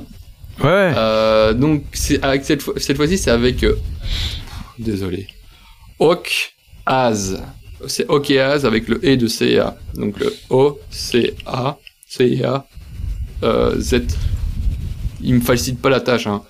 Euh, Ouais. donc l'OCM propose une plateforme de vente d'articles CA d'occasion entre particuliers la plateforme propose aux vendeurs deux possibilités pour récupérer la somme récoltée grâce aux ventes euh, hein, Okaz euh, soit contre l'agent versé directement sur un compte bancaire, soit contre un bon d'achat de CA majoré de 20% sur le prix de vente de l'article, euh, utilisable à tout moment en magasin. Et attends, c'est quoi Ouais, après ils font, ils donnent des chiffres sur euh, le vent de la seconde main. Bah, on est tous dans les petits chiffres, on aime les chiffres. Hein. Donc la seconde main, c'est entre 25 et 34 milliards d'euros dans le monde. Voilà. Ouais. Bah quand tu dis Vinted, ça pèse 3 milliards. Euh, Ça pèse, mais là je parle de Ouais, non, mais- 34 milliards euh, de, ouais, d'argent ouais, d'argent créé. Non mais ça ça montre que C'est quand tu rajoutes eBay et tout. J'imagine seconde main, c'est que le vêtement ou seconde main, euh, ça peut être les meubles et tout? Comment Ah, ça peut-être pas le. Il parle de seconde main Ah, dans le ils, vêtement. disent secteur, ou- ils, ils disent secteur de la seconde main, mais comme à côté ils disent, ils, ils précisent que c'est 2% du secteur de la mode et du luxe. Ouais, donc c'est On dire que c'est associé. Ouais, textile au sens large. Textile au sens, bah, pas, on a pas Ikea, Ikea est pas dedans. Enfin, le, mo- le, le, le, mo- le mobilier design n'est, n'est pas dedans. Je pense. Ah. Même si ça pourrait associé dessus, on va, on va prendre, on va prendre comme, euh, comme référence euh, le secteur de la mode euh, textile au sens très large du terme. Mais c'est quand même 15 à 20%. C'est pour ça que moi j'aime bien ce genre de, de, de petite annonce en dehors de juste CA qui fait du sur la seconde main. C'est qu'après on a des chiffres euh, qui, euh, qui permettent d'avoir une petite vision quand même de ce que ça peut représenter aussi pour les marchés. Hein. Donc je disais que c'était 2% euh, le, la seconde main dans le secteur du, de, de la mode et du luxe, mais c'est une croissance de 15 à 20% par an. Donc Ouais. on imagine que d'ici quelques années, ce que ça peut représenter, c'est plus que le temps de se lancer sur ce genre de secteur, vu l'essor que ça peut avoir. Et C'est ouf parce que. Ouais. Non, pardon, vas-y. Vas-y. Non, non, vas-y, vas-y. bah, je, termine juste, je vais juste terminer avec ça, c'est qu'on Ouais. estime que d'ici 2028, ça va dépasser euh, le, le chiffre de la fast fashion. Ouais, ça, je crois que je. Tu... Soit tu l'as déjà dit, mais j'ai déjà entendu quelque part, ouais. C'est- fou. Je pense pas que je l'avais déjà dit, mais euh, voilà, on- voilà, c'est c'est assez Ah, impressionnant. Imaginez une rue commerçante actuellement avec toutes les anciennes de fast fashion. Euh, Dites-vous que d'ici 2028, vous pourriez avoir la moitié de, de magasins de seconde main. Du Ouais. moins, la moitié des propositions euh, dans ces mêmes magasins actuels, ce serait la seconde main. C'est assez impressionnant. Ouais, c'est dingue. Ce qui est marrant, c'est que, tu vois, par exemple, un type, un type comme moi, la seconde main, ça a toujours fait partie de ma vie. Mais depuis que je suis gosse, tu vois, mes parents, ils avaient pas d'argent pour nous payer des trucs. euh, Tu sais, c'était même pas une histoire, enfin, c'était une histoire de nécessité avant autre chose. Moi, j'ai grandi avec ça, d'acheter, chiner et tout, et c'est incroyable que ça devienne, euh, comme quoi, j'ai aucune, euh, je suis pas du tout précurseur parce que j'en ai fait zéro business. Mais c'est, euh, c'est ouf. C'est ouf de se dire que c'est ouf de se dire ça. Bah tant mieux. Hein. Puis c'est très bien que les gens. Moi, je sais que sur le blog, je vais de plus en plus en parler. J'en parlais entre les lignes, mais vraiment de faire des trucs parce qu'on me le demande. Mais c'est archi cool. C'est que les gens. Enfin, je monte une marche. Je devrais peut-être pas dire ça, mais avoir le réflexe de d'abord essayer de trouver d'occasion avant d'acheter neuf. Le plaisir d'aller chiner un truc. euh, Mais attention que la Enfin- seconde main, c'est pas uniquement acheter un produit fini de seconde main. La seconde main, ou euh, de, enfin pour moi, c'est quelque chose de beaucoup plus glo- global. C'est que tu peux acheter un produit qui est un nouveau produit, mais issu d'une industrie de, récu- de, de recyclage. C'est pas, Attends, il faut, il faut peut-être pas avoir sa main, vision. Dans seconde main, c'est c'est Non, ici, non, mais l'upcycling. déjà, je vais- moi je vais, non, non, moi je vais plus loin en disant que c'est, quelque chose de complet, quoi. C'est pas comme parce que tu disais que tu faisais déjà ça avant, aller chercher euh, des vêtements en seconde main, etc. Je suis d'accord, mais actuellement, en 2021, on parle de seconde main ou d'entreprise plutôt versée vers l'upcycling, parce que c'est un terme qui revient, qui est souvent associé à seconde main. C'est, c'est c'est réutiliser des, des, des produits déjà utilisés. Ouais, bien sûr. Non, mais je veux dire, c'est ouais, le concept global, mais euh, c'est chouette, c'est bien. Après, quand tu vois le nombre de friperies, le, le nombre de friperies qui me contactent moi sur Instagram pour leur faire de la pub. euh, D'ailleurs, euh, s'il y en a qui m'écoutent, euh, on travaille pas gratuitement. Et euh, il y en a de plus en plus, quoi. C'est Il y a de plus en plus, ce serait bien qu'il y ait des labels euh, qui, qui se mettent un peu en avant avec des vraies propositions, j'ai pas dire qualitatives parce que c'est pas le terme qui serait adéquat, mais qui serait, euh, voilà, certains types de pro on vous propose certains types de produits ou certaines euh, spécificités, pas juste des espèces de ballots de, de, de fringues. Ah bah, moi tu sais que moi j'aime pas enfin, pardon je baille en même temps alors moi je suis ça dépend ce qu'on cherche mais moi ce qui m'excite dans, dans la friperie c'est vraiment la friperie un peu crasseuse qui pue ou Ah oui, mais il Ou, faut, tu mais vois. il faut dire, on peut, le public est large, il faut avoir Mm. une proposition pour tout le public. Non, bien il sûr. faut regarder Non, ce côté-là, hein.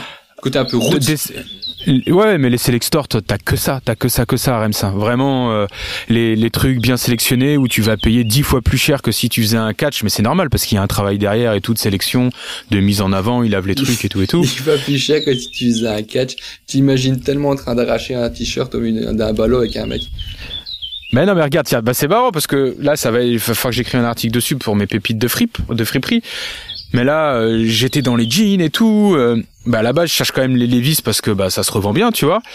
Et euh, et je tombe sur un bleach, un Wrangler, tu vois, et je suis quasiment persuadé qu'il a été bleaché par son ancien pré- prédécesseur parce que il a été slimé un jour ce truc, un minimum, enfin slimé, tapered.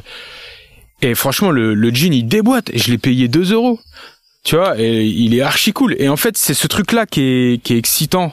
Après, parce que voilà, je suis peut-être un geek de la sape et tout, mais c'est d'aller diguer et te casser les dents pour trouver ce jean à, à 2 euros archi cool que je pourrais revendre tout de suite 30 euros, par exemple, si je voulais monter un business de ça. Mais par contre, euh, j'ai vu combien de jeans horribles euh, tu perds la vue avec les horreurs que tu vois quand tu chines comme ça. Ça- Mais c'est le truc que j'aime bien, c'est le, c'est le côté un peu gamin. J'étais, un- moi, j'aurais voulu être paléontologue. J'étais passionné par les recherches, sais, faire une fouille et creuser, essayer de trouver des trucs. Et en fait, je pense que c'est un peu de la paléontologie que je fais. Tu vois Tu vas tomber sur un os. Euh, et Wrangler, Ouais. euh, marque sous-côté. Ouais, ben je, compte, ça, compte avait- pas. T'as Lee aussi, mais je, Ouais, mais avant Wrangler, c'était quoi C'était Blue Belt, c'est ça je pourrais pas dire. J'ai pas, j'ai pas encore digué. Mais ouais, ça va faire partie de ce que je vais mettre en avant dans l'article, c'est que les Levi's vintage, c'est cool. Après, t'en as une tonne dont la coupe sont complètement éclatées, flinguées, mais bon, les maintenant, vu que c'est la grande mode, les gens Ouais, jettent t'as 1% dessus. de bon truc pour 99% de crasse. Ouais, c'est disons que c'est pas c'est pas un penalty de réussite le feed d'un Levi's vintage. D'ailleurs moi quand j'en j'en revends, tu vois, je fais des coupes, je monte portée et les les pas beaux, je les laisse où ils sont, tu vois. Mais du coup Wrangler c'est bah ça fait pas partie il fait pas partie des marques hype du vintage pour l'instant. Et il y a des bons petits catchs à faire tu vois. Pour celles et ceux qui nous écoutent en chemise western etc euh, allez faites-vous même pas chier en acheter une neuve quoi. Et même en Levi's c'est cool il y en a une tonne en friperie. Ouais, Et pour le coup, et on- Wrangler a une cool, un, co- un coloris, euh, enfin je trouve dans, dans son indigo qui est très différent des autres. Il est, enfin de tout ce que j'ai pu avoir Wrangler en tout cas, le bleu est beaucoup plus prononcé, il est plus, euh, enfin il pète plus que sur un indigo qui est un peu plus foncé. Là, je peux pas dire, il a été bleaché de l'extrême, Ouais, il est quasi, quasiment blanc. c'était- C'était un super mauvais exemple. Ouais, ouais, mais, euh, euh, mais je vois ce en que, tout je cas, vois moi, ce que je, tu veux moi dire. je vois, j'ai, j'ai, j'ai en tête le coloris euh, Wrangler. Ouais. Non, mais c'est, Je c'est me une marque. peut-être. Hein. Bah, écoute, je, j'essaierai de me renseigner un peu sur l'article. C'est des articles que j'essaie d'écrire assez vite pour pas que ça me prête trop de temps, et, mais je me renseignerai quand même. La dernière fois sur Façonnable, je devais écrire ça en une demi-heure et ça m'a pris quatre heures parce que j'ai été lire des articles et tout, c'est fascinant. À chaque fois, quand tu plonges dans les marques que tu trouves en fripe, tu sais, tu te fais happer par l'histoire quand tu peux trouver des trucs et ça aussi c'est cool quand on aime un peu geeker le vêtement. Ouais, le, le, le, le, le, ch- le dénicheur de fripe, euh, le fouineur, euh, en 2021, il a son smartphone branché sur Wikipédia. Ouais, de ouf. Et puis les, les petits margoulins qui font que de la revente comme des porcs sur Vinted, eux ils sont sur Vinted par contre. Hmm. Enfin Allez, bon. on va en enchaîner parce que tu on me parlais de demi-heure, euh, là je me rends compte Ouais, a déjà ouais. presque une heure. Euh, donc je disais plusieurs news de, de CA. CA annonce une usine dédiée à la mode durable en Allemagne. Donc il ouvrira son usine baptisée Factory for Innovation, CA Fit, à Mönchengladbach. Tiens, je vais me faire insulter. Euh, donc l'entre- qui va ouvrir en automne 2021. L'entreprise collabore entre autres avec l'université des sciences appliquées de Nordrhein, de Textile Academy NRW. Et comment ils vont- Mais voilà. Vas-y. Comment ils vont faire pour faire des sapes en Allemagne alors que CNA, CA ou CNA, je sais pas comment on le prononce, c'est le, le tu peux pas faire plus bas prix quoi, c'est c'est le concours vers le bas avec Hmm, Mais Kiabi. ça arrive, mon bon monsieur, ça arrive. Ouais, pardon, pardon, je te coupe, trop impatient. Euh, et c'est pas les seuls en plus, ça pire. Euh, donc euh, ils vont ouvrir une nouvelle textile, je disais en partenariat, en partenariat pardon, avec euh, une université. Donc le côté, le process, euh, l'engineering va arriver de l'université avec des nouveaux processus qui vont permettre d'automatiser et surtout de diminuer les coûts de, de, de production et de transformation. Euh, et euh, donc euh, l'entreprise veut maintenant soutenir la production de vêtements de plus en plus durables grâce à l'intégration de processus, c'est ce que je disais avant, mais bon, le phrase est plus, est plus joli, hautement automatisé en couture et en blanchisserie et la euh, qualification de l'usine comme un placement neutre en CO2.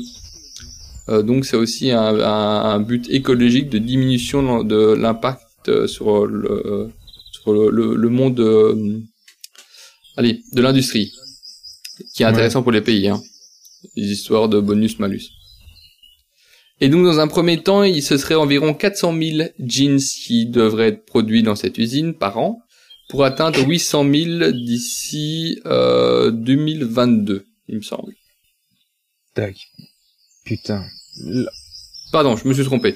400 000 euh, jeans euh, dans un premier temps, jusqu'à atteindre 800 000 jeans par an par la suite, et ce sera disponible, excusez-moi, à partir de 2022. Tac. Mais, voilà, les, les chiffres, ça fait un peu peur quand on voit le. Ouais. Ouais, c'est ça. J'ai, j'ai Keblo. Tu sais, tu dis 400 000 pour atteindre 800 000. Ça veut dire qu'ils en fabriquent combien en vrai ailleurs? Parce que J'ai pas le chiffre, malheureusement, j'ai pas été chercher, Mm. mais c'est, tu vois, de nouveau, c'est des chiffres qui, Ouais. les chiffres, toujours les chiffres, toujours qu'il y a des chiffres, c'est intéressant. Non, tu, mais tu vois, c'est là, c'est quand tu vois les chiffres sur le jean qu'on dit, le- tu sais, quand euh, tu discutes, oui, mais de toute façon, t'aimes le jean, mais le jean, c'est le truc le plus polluant, donc t'es pas là pour donner. Mais en fait, c'est ça le problème, c'est que dans les stades des jeans, il y a ces jeans-là. Bon, bah là, bah ça ferait plaisir, ça doit faire kiffer Victoire à The Good Good, ça. Enfin, je pense toujours à eux, parce que j'échange beaucoup avec eux sur ces sujets-là. La transition écologique, forcément, c'est ces gros-là, en fait, parce qu'on se rend compte que eux, ils te pondent des dizaines de millions de Oui, jeans c'est par ça, an. c'est quand, tu, ça, quand, quand, quand, quand on voit, quand on voit ce genre de nombre, on comprend l'impact et l'intérêt que ça a pour tout le monde, pour le, pour l'industrie, pour le public, pour, pour la planète, euh, que ce genre de- d'initiative soit mise en avant et que ça marche. Parce que des 800 000 jeans pour CA, je pense pas que c'est le plus gros vendeur du monde, hein. Ouais. Euh, c'est un peu ouf. Et comme tu dis, il n'y a pas que. Là, c'est juste une usine. Enfin, je dis, c'est pas la seule usine qu'ils peuvent avoir. Ouais, ouais, bah, c'est ça. Euh, mais je disais que c'était pas le seul. Et donc, il y a Fashion Cube de Nîmes Center qui va ouvrir. je crois pas que Cube a Fashion un Cube. rapport avec eux, ou alors on Non, a non, raté je crois un pas. événement.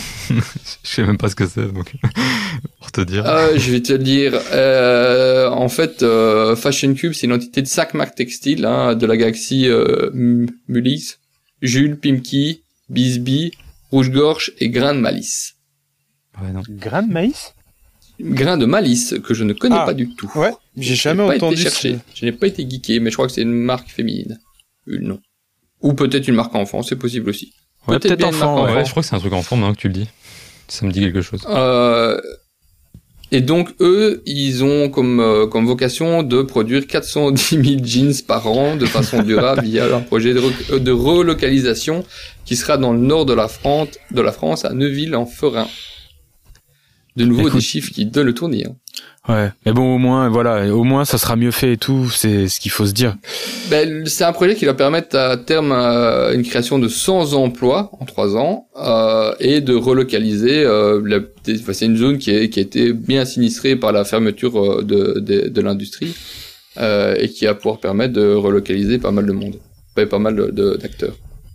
Dans une usine qui va faire euh, deux, le chiffre il est où? Ah voilà, euh, 2700 mètres carrés et capable donc de produire, comme je disais, 410 000 jeans.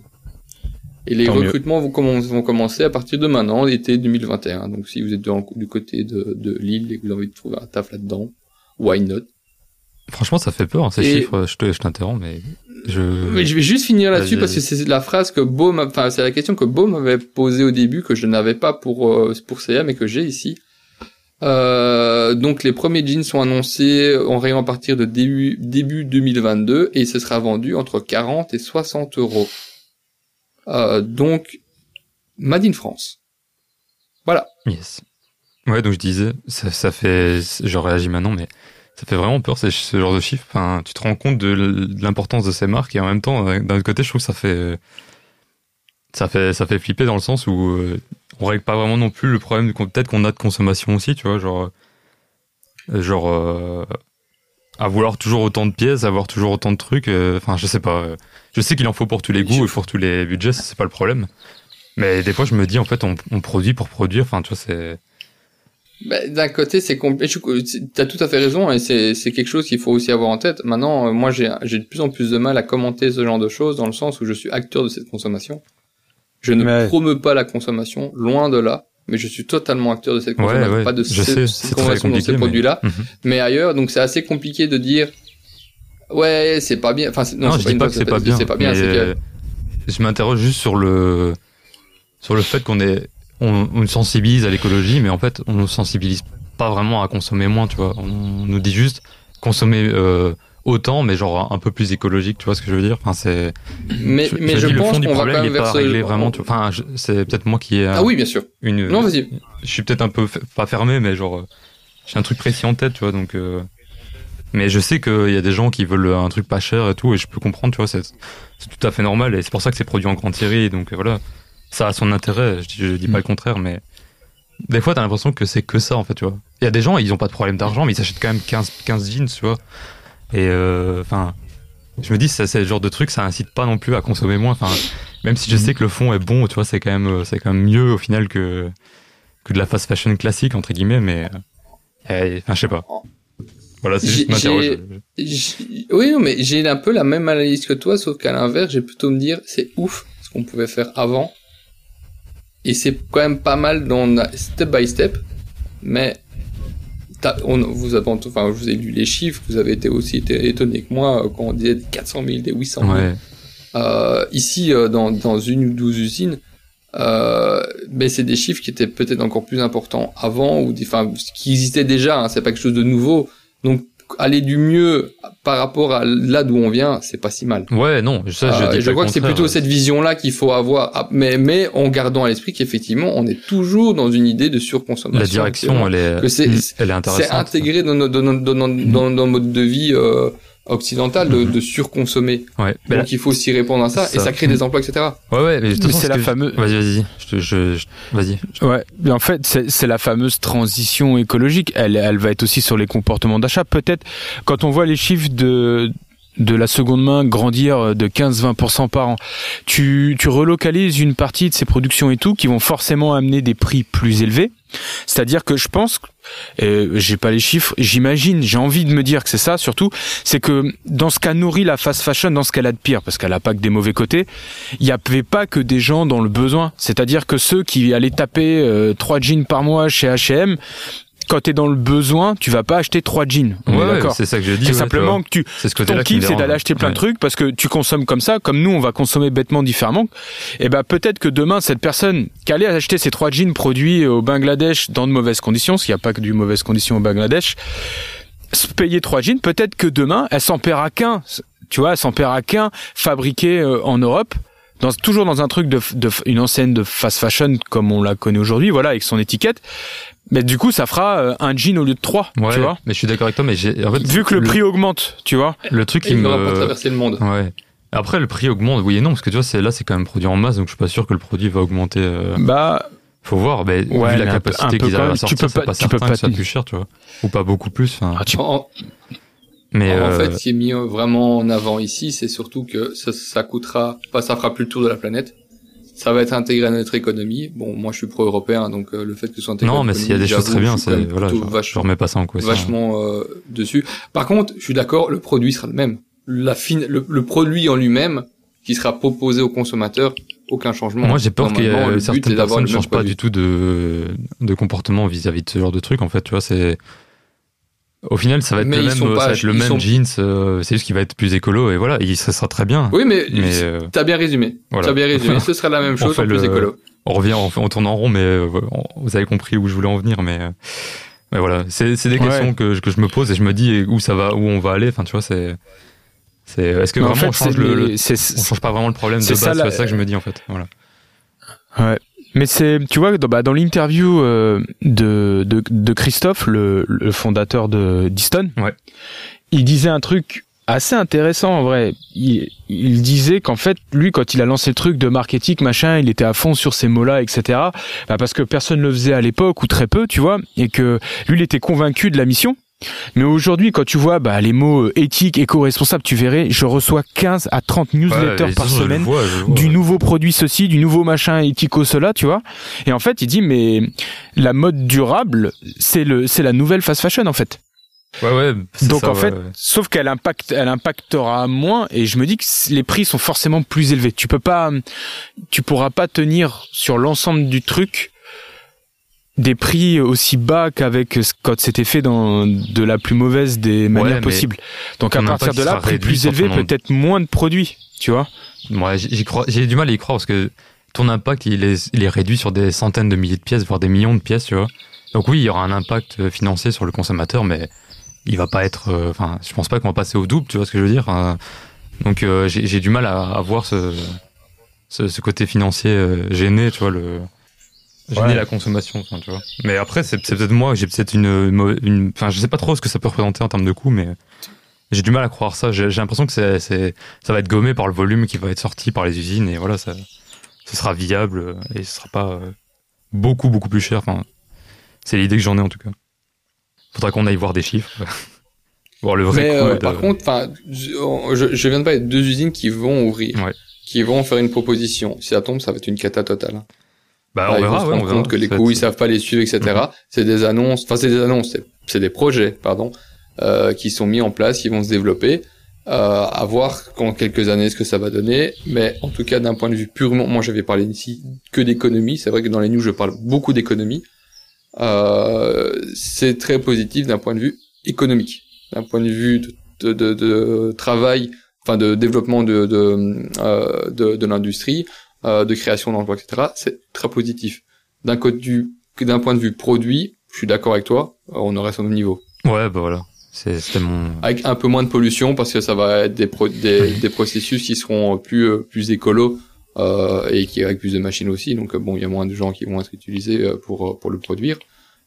C'est un autre débat encore, hein, l'industrialisation du- de, de, de- des métiers de la mode. Euh, mais donc effectivement, c'est un but économique surtout Yes. et un impact évidemment sur euh, le fait de traverser la. Non, mais on verra de toute façon comment ça va évoluer, mais c'est de toute façon intéressant. C'est pas. Enfin voilà, je pense qu'on a on a fait le tour. On va. On a fait le tour, on passe euh, de CA à Tommy Hilfiger. La première, je vais aller assez rapide, j'ai deux news Tommy Hilfiger. La première, c'est que Tommy Hilfiger se met à l'upcycling. voilà. Quelle surprise. Euh, surprise, je suis désolé. Au- au- autant je trouve ça vraiment bien, et je me répète à chaque fois, mais autant j'ai du mal à, annoncer, je dis CA fait l'upcycling, euh, Tommy fait l'upcycling, euh, Jules fait l'upcycling, ils font tous l'upcycling. La petite différence ici avec euh, euh, avec Tommy, c'est qu'on pourra aller donc en magasin pour déposer des pièces et recevoir un bon d'achat. Je crois qu'ici c'est uniquement un bon d'achat pour acheter des nouvelles collections. Euh, et de ces de ces euh, vêtements qu'ils vont récupérer, ils vont reproduire des nouveaux euh, des, des, des nouvelles collections upcyclées. Et pour le coup, euh, c'est visuellement très upcyclé. Hein. J'y, euh, sur le site, euh, c'est le trade programme, trade trading programme, le, le truc. Euh, vous voyez vraiment deux pulls qui ont été cousus ensemble. voilà. Non, mais eux, ils ont tout raison de faire ça. Parce que tu sais, Tommy Hilfiger, c'est les marques 19 ça va vachement dans l'esthétique. euh, l'est- tu sais, c'est, c'est vachement dans la mouvance des jeunes, justement, sur euh, Ah mais un moi, peu comme euh, vêt- vêtements et tout. Tu sais, les trucs. euh, Vous voyez ce que je veux Ouais, dire ouais, Ouais, ouais, mais moi du, to- du, du Tommy, j'en ai j'en ai porté quand j'ai quand j'ai quand j'étais euh, au collège. Euh, et euh, honnêtement, maintenant dans dans ma consommation de de, de vêtements, c'est plus du tout un truc que je pourrais acheter. Mais rien qu'à me rappeler quand j'étais gamin avec ces bazars-là, j'ai envie d'en attraper un. alors que Je trouve ça horrible. Mais euh, la façon dont c'est découpé, je veux dire. Mais euh, donc ouais, il y a il y a un public pour ça. Je disais le truc qui est comme assez intéressant, enfin intéressant ou pas, euh, c'est que on peut même les envoyer en ligne. Vous pouvez vous connecter, euh, foutre euh, vos, vos, vos, vos vieux vêtements dans un carton, les envoyer et vous recevez euh, un billet digitalisé de réduction Ah ok ouais. ouais. ou de bon d'achat. Ouais. Je trouve ça rigolo qu'on en arrive vraiment à, à, à- aller, tu vois plus. Enfin, c'est bien parce que tout le monde n'a pas forcément un magasin à côté de chez soi pour le faire, mais il y a des vrais fans hein, chez euh, chez Tommy. C'est comme il peut y en avoir dans d'autres marques, mais Tommy a vrai- vraiment une, une base client qui est assez fidèle. Et euh, donc ça, je trouve ça amusant de se dire ouais, moi, je me connecte, je fais ma boîte et j'envoie, je reçois mon bon d'achat. Voilà. Je sais pas Ouais. si c'est gratuit par contre j'envoie. J'ai pas, j'ai pas été creusé jusque là. Mais donc je passe euh, de nouveau à une autre news Tommy que je trouve beaucoup plus intéressante pour le coup, c'est Tommy Adaptive. Est-ce que vous avez déjà vu ça? Non. Moi je l'ai vu, je l'avais pas compris en fait. Non. Donc c'est Tommy qui crée, euh, qui a déjà créé depuis déjà pas mal d'années une euh, ligne de vêtements pour les personnes en situation de handicap, adultes comme enfants. Euh, donc c'est des jeans avec des, euh, des scratchs sur le côté, des robes euh, avec des boutons euh, pression cachés, des fermetures aimantées ou des coutures latérales, mais vraiment des gens en, avec des handicaps qui sont assez Ouais. assez lourd. Putain, ouf. Euh, et euh, donc Tommy a déjà avait déjà un programme par rapport à ça. Je vais vous raconter un peu toute l'histoire de ce programme. Euh, donc en story, tout a commencé par une question qui était posée au beau milieu d'un repas par Oliver 8 ans pourrait-il lui aussi, comme ses copains, avoir un jean normal? Euh, demande-t-il un jour à sa mère, Mindy Shire, afin de créer un modèle qui convienne à son fils, atteint d'une dystrophie musculaire qui limite sa euh, mobilité, l'empêche de manipuler aisément les boutons et les zips. C'est vrai que c'est assez compliqué. On se rend pas compte, à quel point. Moi, j'ai déjà, une... je fais, je digresse en plein milieu de, de, l'histoire, mais je me suis une fois pété la clavicule. Euh, enfiler un, un, un c'est une épreuve. Hein. Ouais, c'est, tu te rends compte. Oui, donc euh, je, je, ouais, là, là, tu comprends la galère que peuvent avoir certains qui ont, qui ont ce genre de handicap. Que ce soit des handicaps de naissance qui sont venus au cours de la vie, ça reste jamais facile. Euh, donc euh, cette américaine a passé euh, des heures à placer des bandes auto agrippantes, des coutures dans, qui, qui, un peu un peu différentes pour pour aider son fils à pouvoir avoir des vêtements qu'il a plus facile à enfiler sans avoir de lettres mais le, résultat n'était jamais pleinement euh, satisfaisant, où elle devait carrément prendre des pauses pour aller euh, rhabiller son enfant à l'école, donc vraiment euh, la, la, galère totale, ou l'aider à ouvrir son pantalon pour aller aux toilettes. Donc en 2014, elle lance Runaway of Dreams, une fondation qui lutte contre l'invisibilisation des personnes handicapées dans le monde de la mode, en gros le fait qu'il n'y ait pas vraiment de possibilité pour eux de vêtements adaptés. Et en 2015, d'elle-même, elle va solliciter euh, Tommy Hilfiger, qui est touché par cette euh, problématique, car lui aussi a des enfants qui, sont euh, touchés par l'autisme. donc, il disait que comme beaucoup d'enfants autistes et hypersensibles, ils ont une sensation aiguë avec le, le tissu qui touche la peau. Certaines matières leur paraissent irritantes, contraignantes, douloureuses. Simplement vêtir ses enfants le matin pouvait être une vraie bataille. Et euh, de là, de la réunion de, de ces deux personnes, créer euh, donc cette gamme Tommy Adaptif, qui était initialement réservée à une gamme, euh, enfin des clients qui étaient des, des, enfants, et pour après arriver sur une collection en 2017 qui était, qui s'est ouverte aussi euh, aux adultes. Yes. Et euh, j'en parle maintenant parce que elle est accessible en France depuis avril. Bah c'est très bien. Le concept, ouais, quoi, j'apprends un truc. C'est cool. Ouais. Et, et je finis donc avec cette, ça, c'est que euh, c'est pas une équipe qui est dédiée euh, à donc chez Tommy, hein, c'est pas une équipe qui est dédiée euh, à ce, ce projet-là, c'est un projet qui est établi à l'entièreté des équipes. Donc ils doivent prendre des pièces qui sont faites pour monsieur et madame tout le monde qui, a, qui a la chance de ne pas avoir de, de problème de problème. Et ils doivent réutiliser ces pièces pour les transformer pour les rendre ouais, adaptées. d'où ouais. le nom adaptatif. Okay. c'est pas une gamme qui est c'est pas une, gamme handicap. Oui oui ils font pas ouais, des pièces différentes c'est un design. Ouais, c'est ça. Et je trouve ça c'est sympa qu'ils ont que c'est une réflexion qui a été établie euh, et ça donne et ça oblige tous les acteurs de la chaîne de conception à réfléchir à cette problématique et pas juste à créer un vêtement, on va dire, cool. euh, euh, ouais, ouais, ça, derrière. Puis ça leur, ça fait qu'ils ont pas une, une, ligne, une ligne entre, une ligne bis qui, qui te rappelle ton handicap esthétique, tu vois. Esthétiquement, c'est, c'est cool. Ouais, Dans l'esprit, c'est vraiment quoi, chouette. Ce sera encore le fait de. Ça, ça doit être un sacré défi pour le, les, pour les designers stylistes, ça doit être un gros défi, hein.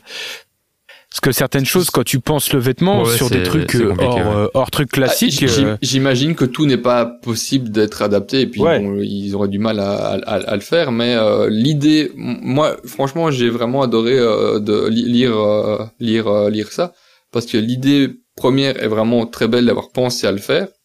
Euh, et on en arrive vraiment à intégrer ça et à pas comme bon dans beaucoup de pas uniquement dans le monde de la mode, hein, mais dans beaucoup de, produits où on a la gamme handicap et, la gamme pour les autres. Euh, ici, avoir essayé de faire un, mix de tout, je trouve ça vraiment intéressant. Et c'est une problématique qui doit qui devrait être intégrée dans pas mal d'autres secteurs. Ouais, c'est, vraiment cool comme initiative et euh, le fait que ce soit intégré, comme tu dis, dès le début dans le processus, ça rend le truc plus naturel, tu vois. Tu vois que le truc est pensé aussi à la base et pas juste après, on va faire une gamme euh, pour le pour les, personnes à handicap, tu vois.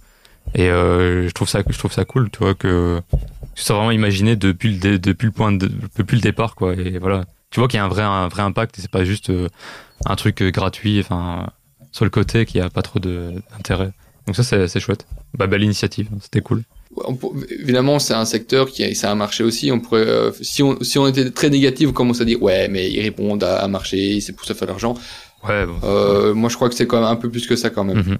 euh, et euh, quand on voit les chiffres, de nouveau, c'est quand même aussi. Enfin, il faut répondre, il faut répondre à ces personnes-là en leur proposant des vrais produits. Euh, c'est euh, c'est un milliard de personnes qui sont touchées par des situations de, de handicap. Ouais. Et euh, pour la France, j'ai pas pour la Belgique, c'est 12 millions en France. Que ce soit des handicaps évidemment lourds ou plus légers. Ouais, ouais. Ouais, c'est clair, euh, mais il y y a un public, je pense, et c'est cool d'avoir ce genre d'initiative. Et voilà, et c'est vrai que ça, ça manque parfois dans certaines marques. euh, en tout cas, des marques qui ont un peu de volume et tout, c'est que c'est dommage de pas avoir ce genre de réflexion. euh. En digression totalement, euh, de nouveau pas, enfin par rapport au secteur, par, euh, pardon, euh, Xbox vient de, se- de lancer il y a quelques semaines, mois, euh, une espèce de manette euh, adaptée aux, aux, aux personnes en situation de handicap. Ok, ok, ok. Ouais, donc, Vi- même, euh, via en France et c'était via euh, une euh, une ASBL. Euh, comment vous dites en France aussi ASBL Je sais pas ce que c'est. Euh, Une association à but non pardon? lucratif. c'est ça. Ah oui, pardon, j'avais pas l'acronyme, je l'avais jamais. Donc c'était, c'est, pas, je pense pas que tu puisses aller euh, directement sur, enfin, dire, c'est, ils ont Xbox est associé à, à une ASBL pour créer ce produit-là. C'est pas quelque chose qui est né de leur marketeur.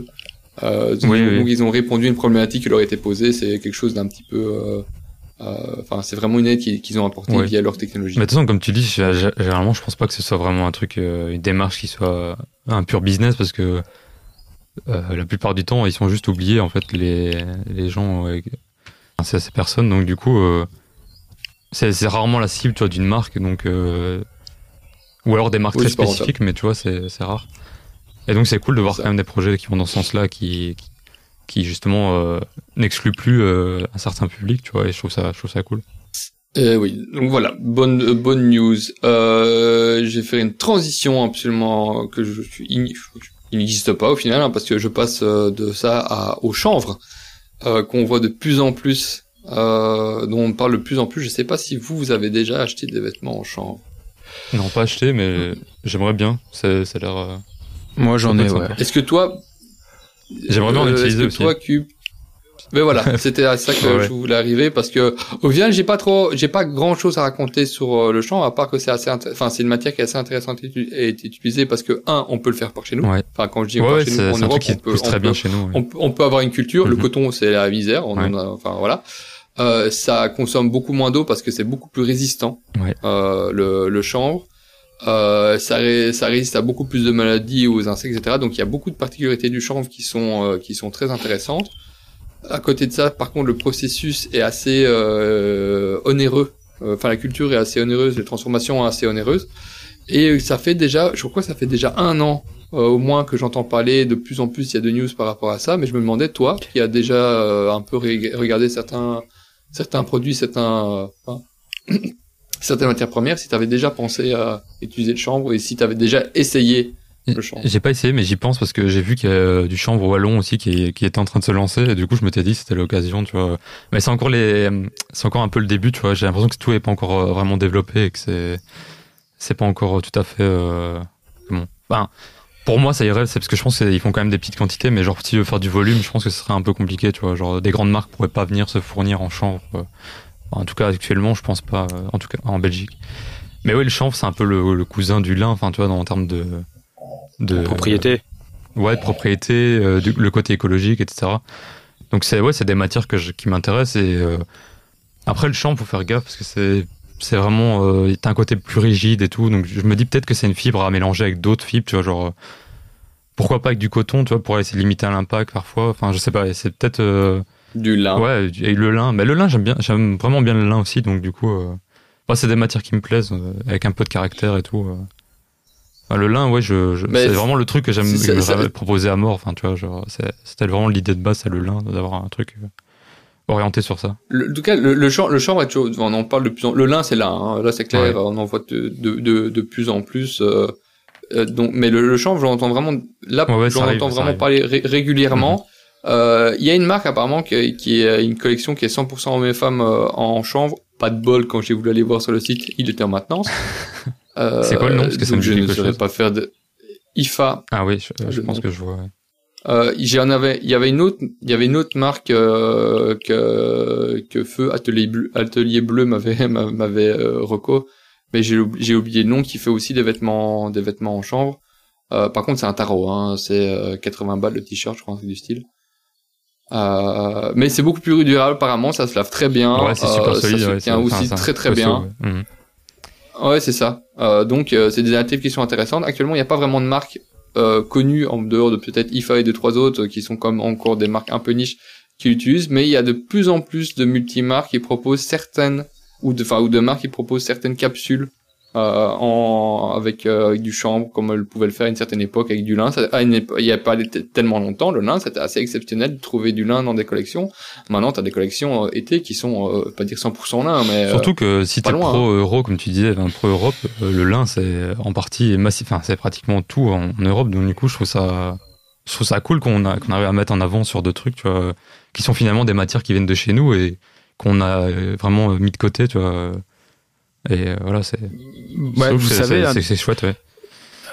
Bah Vas-y. du coup, je, je reparle encore un peu d'Easton, mais pour le coup, lui, il a digué le lin comme un porc depuis 4-5 ans, tu vois. Mhm. Et euh, je crois que c'est un chiffre comme... Euh, putain, merde, c'est dans l'article, j'ai oublié. Il y a 80% du lin fait en Belgique et en Ouais, France qui Ouais, part c'est être, énorme. qui part être euh, filé en, en Chine. Et donc là, en gros, euh, le reste est en Europe de l'Est, en Lituanie et je sais plus quel autre pays. Et là, ils vont, ils vont le ramener en France pour pouvoir faire des trucs et tout. Donc ça, ça va beaucoup bouger. Et euh, j'ai vu énormément de samples de lin différents et tout. Il m'a montré plein de trucs. Parce qu'on on a un projet commun d'essayer de créer quelque chose, mais ce sera peut-être pas en lin au final. Mais du coup, j'ai vu pas mal de choses, tu vois. Et je me dis qu'on est qu'au au début, entre guillemets, de, de la volonté de, bah, de mettre le lin au cœur de la création textile, tu vois, et que ce soit pas juste du, lin, du linge de maison, etc. Et en fait, y a, on peut faire une multitude de trucs et parfois même un peu surprenant. Tu vois, pour reprendre ces chemisettes euh, imprimées et tout, je j'aurais pas cru ça possible sur le lin. Tu vois, ça me serait même pas venu à l'idée. En fait, tu peux le faire et, et ça va vieillir d'une manière différente du coton. Même les teintures, elles prennent pas le. Si au début ça peut ressembler un peu, je- bah, elles vieillissent d'une manière qui fait très vis-vim en fait. Tu sais ce que souvent elles ont une belle patine qui est pas forcément le Mhm. cas sur les cotons, même avec des lins qui sont pas forcément peut-être les lins les plus haut de gamme, les teintures les plus dingues, Ouais, mais tu vois. justement, c'est un peu comme le, le- truc du, du cuir, là, tu vois, avec le suède qui, qui paraît plus Ouais. quali, même s'il est un peu moins. euh, Ouais, c'est ça. J'ai l'impression que le lin, c'est un peu le pareil, tu vois, avec le côté texturé et tout. Même si t'as un lin qui est un peu moins euh, qualitatif à la base, il, il a quand même un aspect qui, qui rend le truc un peu plus sympa. Et je trouve que même du lin un peu plus bas de gamme, il, il est, il est plus intéressant qu'un coton bas de gamme, tu vois, qui va être assez moche généralement. Donc, euh, donc voilà, ça rejoint un peu ce que tu, je pense que tu voulais dire. Mais... Ouais, c'est ça. Et en plus, un truc vraiment qu'il faut s'enlever de la tête, c'est que le lin, c'est pas une fibre d'été uniquement quoi. Non, non, et ouais, ça, c'est- vrai quand, quand Non, tu non, vois non. toutes les fringues vintage de workwear et tout, c'est des gros lins bien épais et tout. Et, les... et en fait, c'est c'est- Le lin irlandais.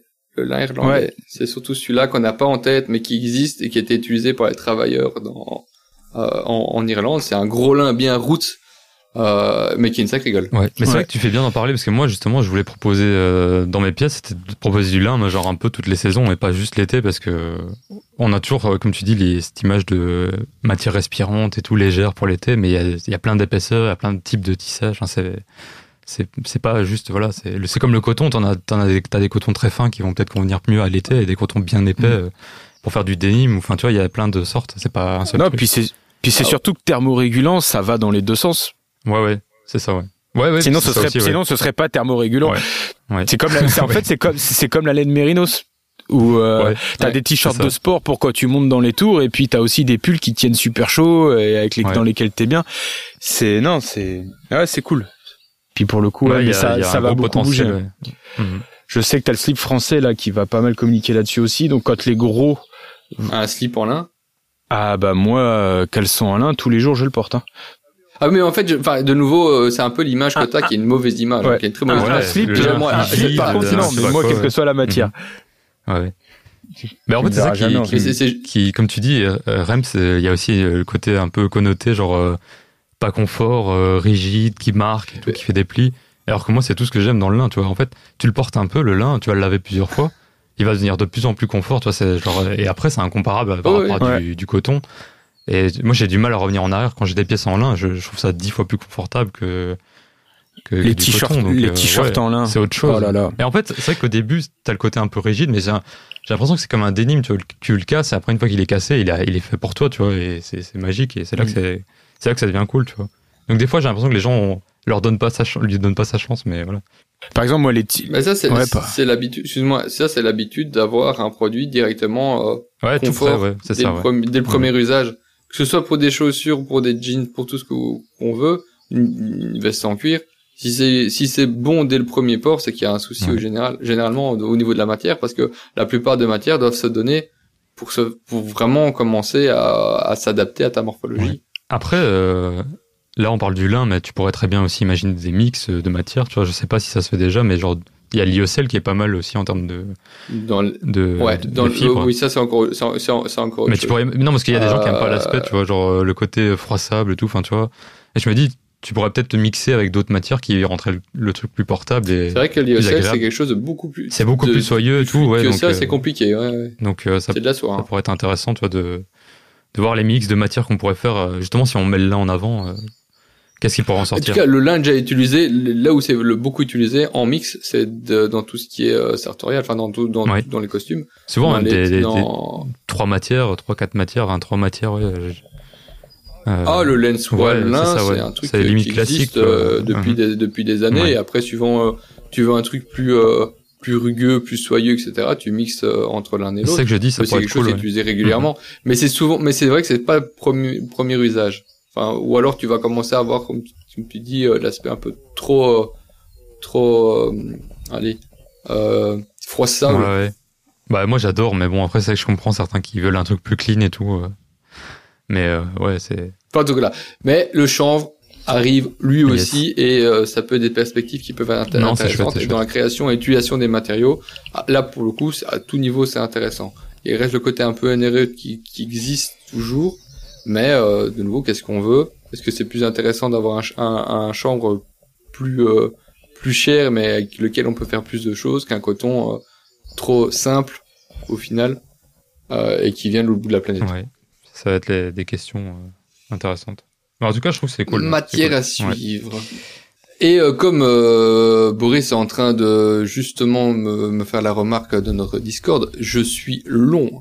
Et il me restait une, il me restait euh, une euh, une actu, mais je peux la réserver pour la prochaine fois parce qu'en plus de ça, c'est de la crypto. Ouais, Ouais, bah on la garde pour ouais. la prochaine fois. D'accord. Et ben voilà, j'ai fini pour mon actualité. Bah, c'était cool, hein, c'était cool. C'était un peu plus Ouais. long d'habitude, j'ai l'impression. Ouais, mais des sujets variés et tout, c'était bien Ouais. intéressant. Ah, oui, j'avais prévenu, j'ai masse d'actu. Ouais. Et encore, j'ai trié. Bon, on va lancer, on va lancer un journal en fait. Et puis- ça. Enfin, le Journal audio. C'est, ouais. ouais. Et le et je, je tease déjà dès maintenant, hein, dès 1h30, euh, je tease déjà, j'ai coup de cœur, coup de gueule et reco. Ouh là Oh là là. Ouais, les deux heures, elles sont éclatées. Hein. Allez, lance ton truc, euh, Cube. Ouais, moi, je vais faire un truc rapide, du coup. Euh... Bah, je vais faire un question SAP. euh. La question SAP. Et donc aujourd'hui, dans la question SAP, j'avais envie de parler d'un truc que je revois souvent et tout. Genre, c'est le, le côté. il faut forcément qu'une tenue soit.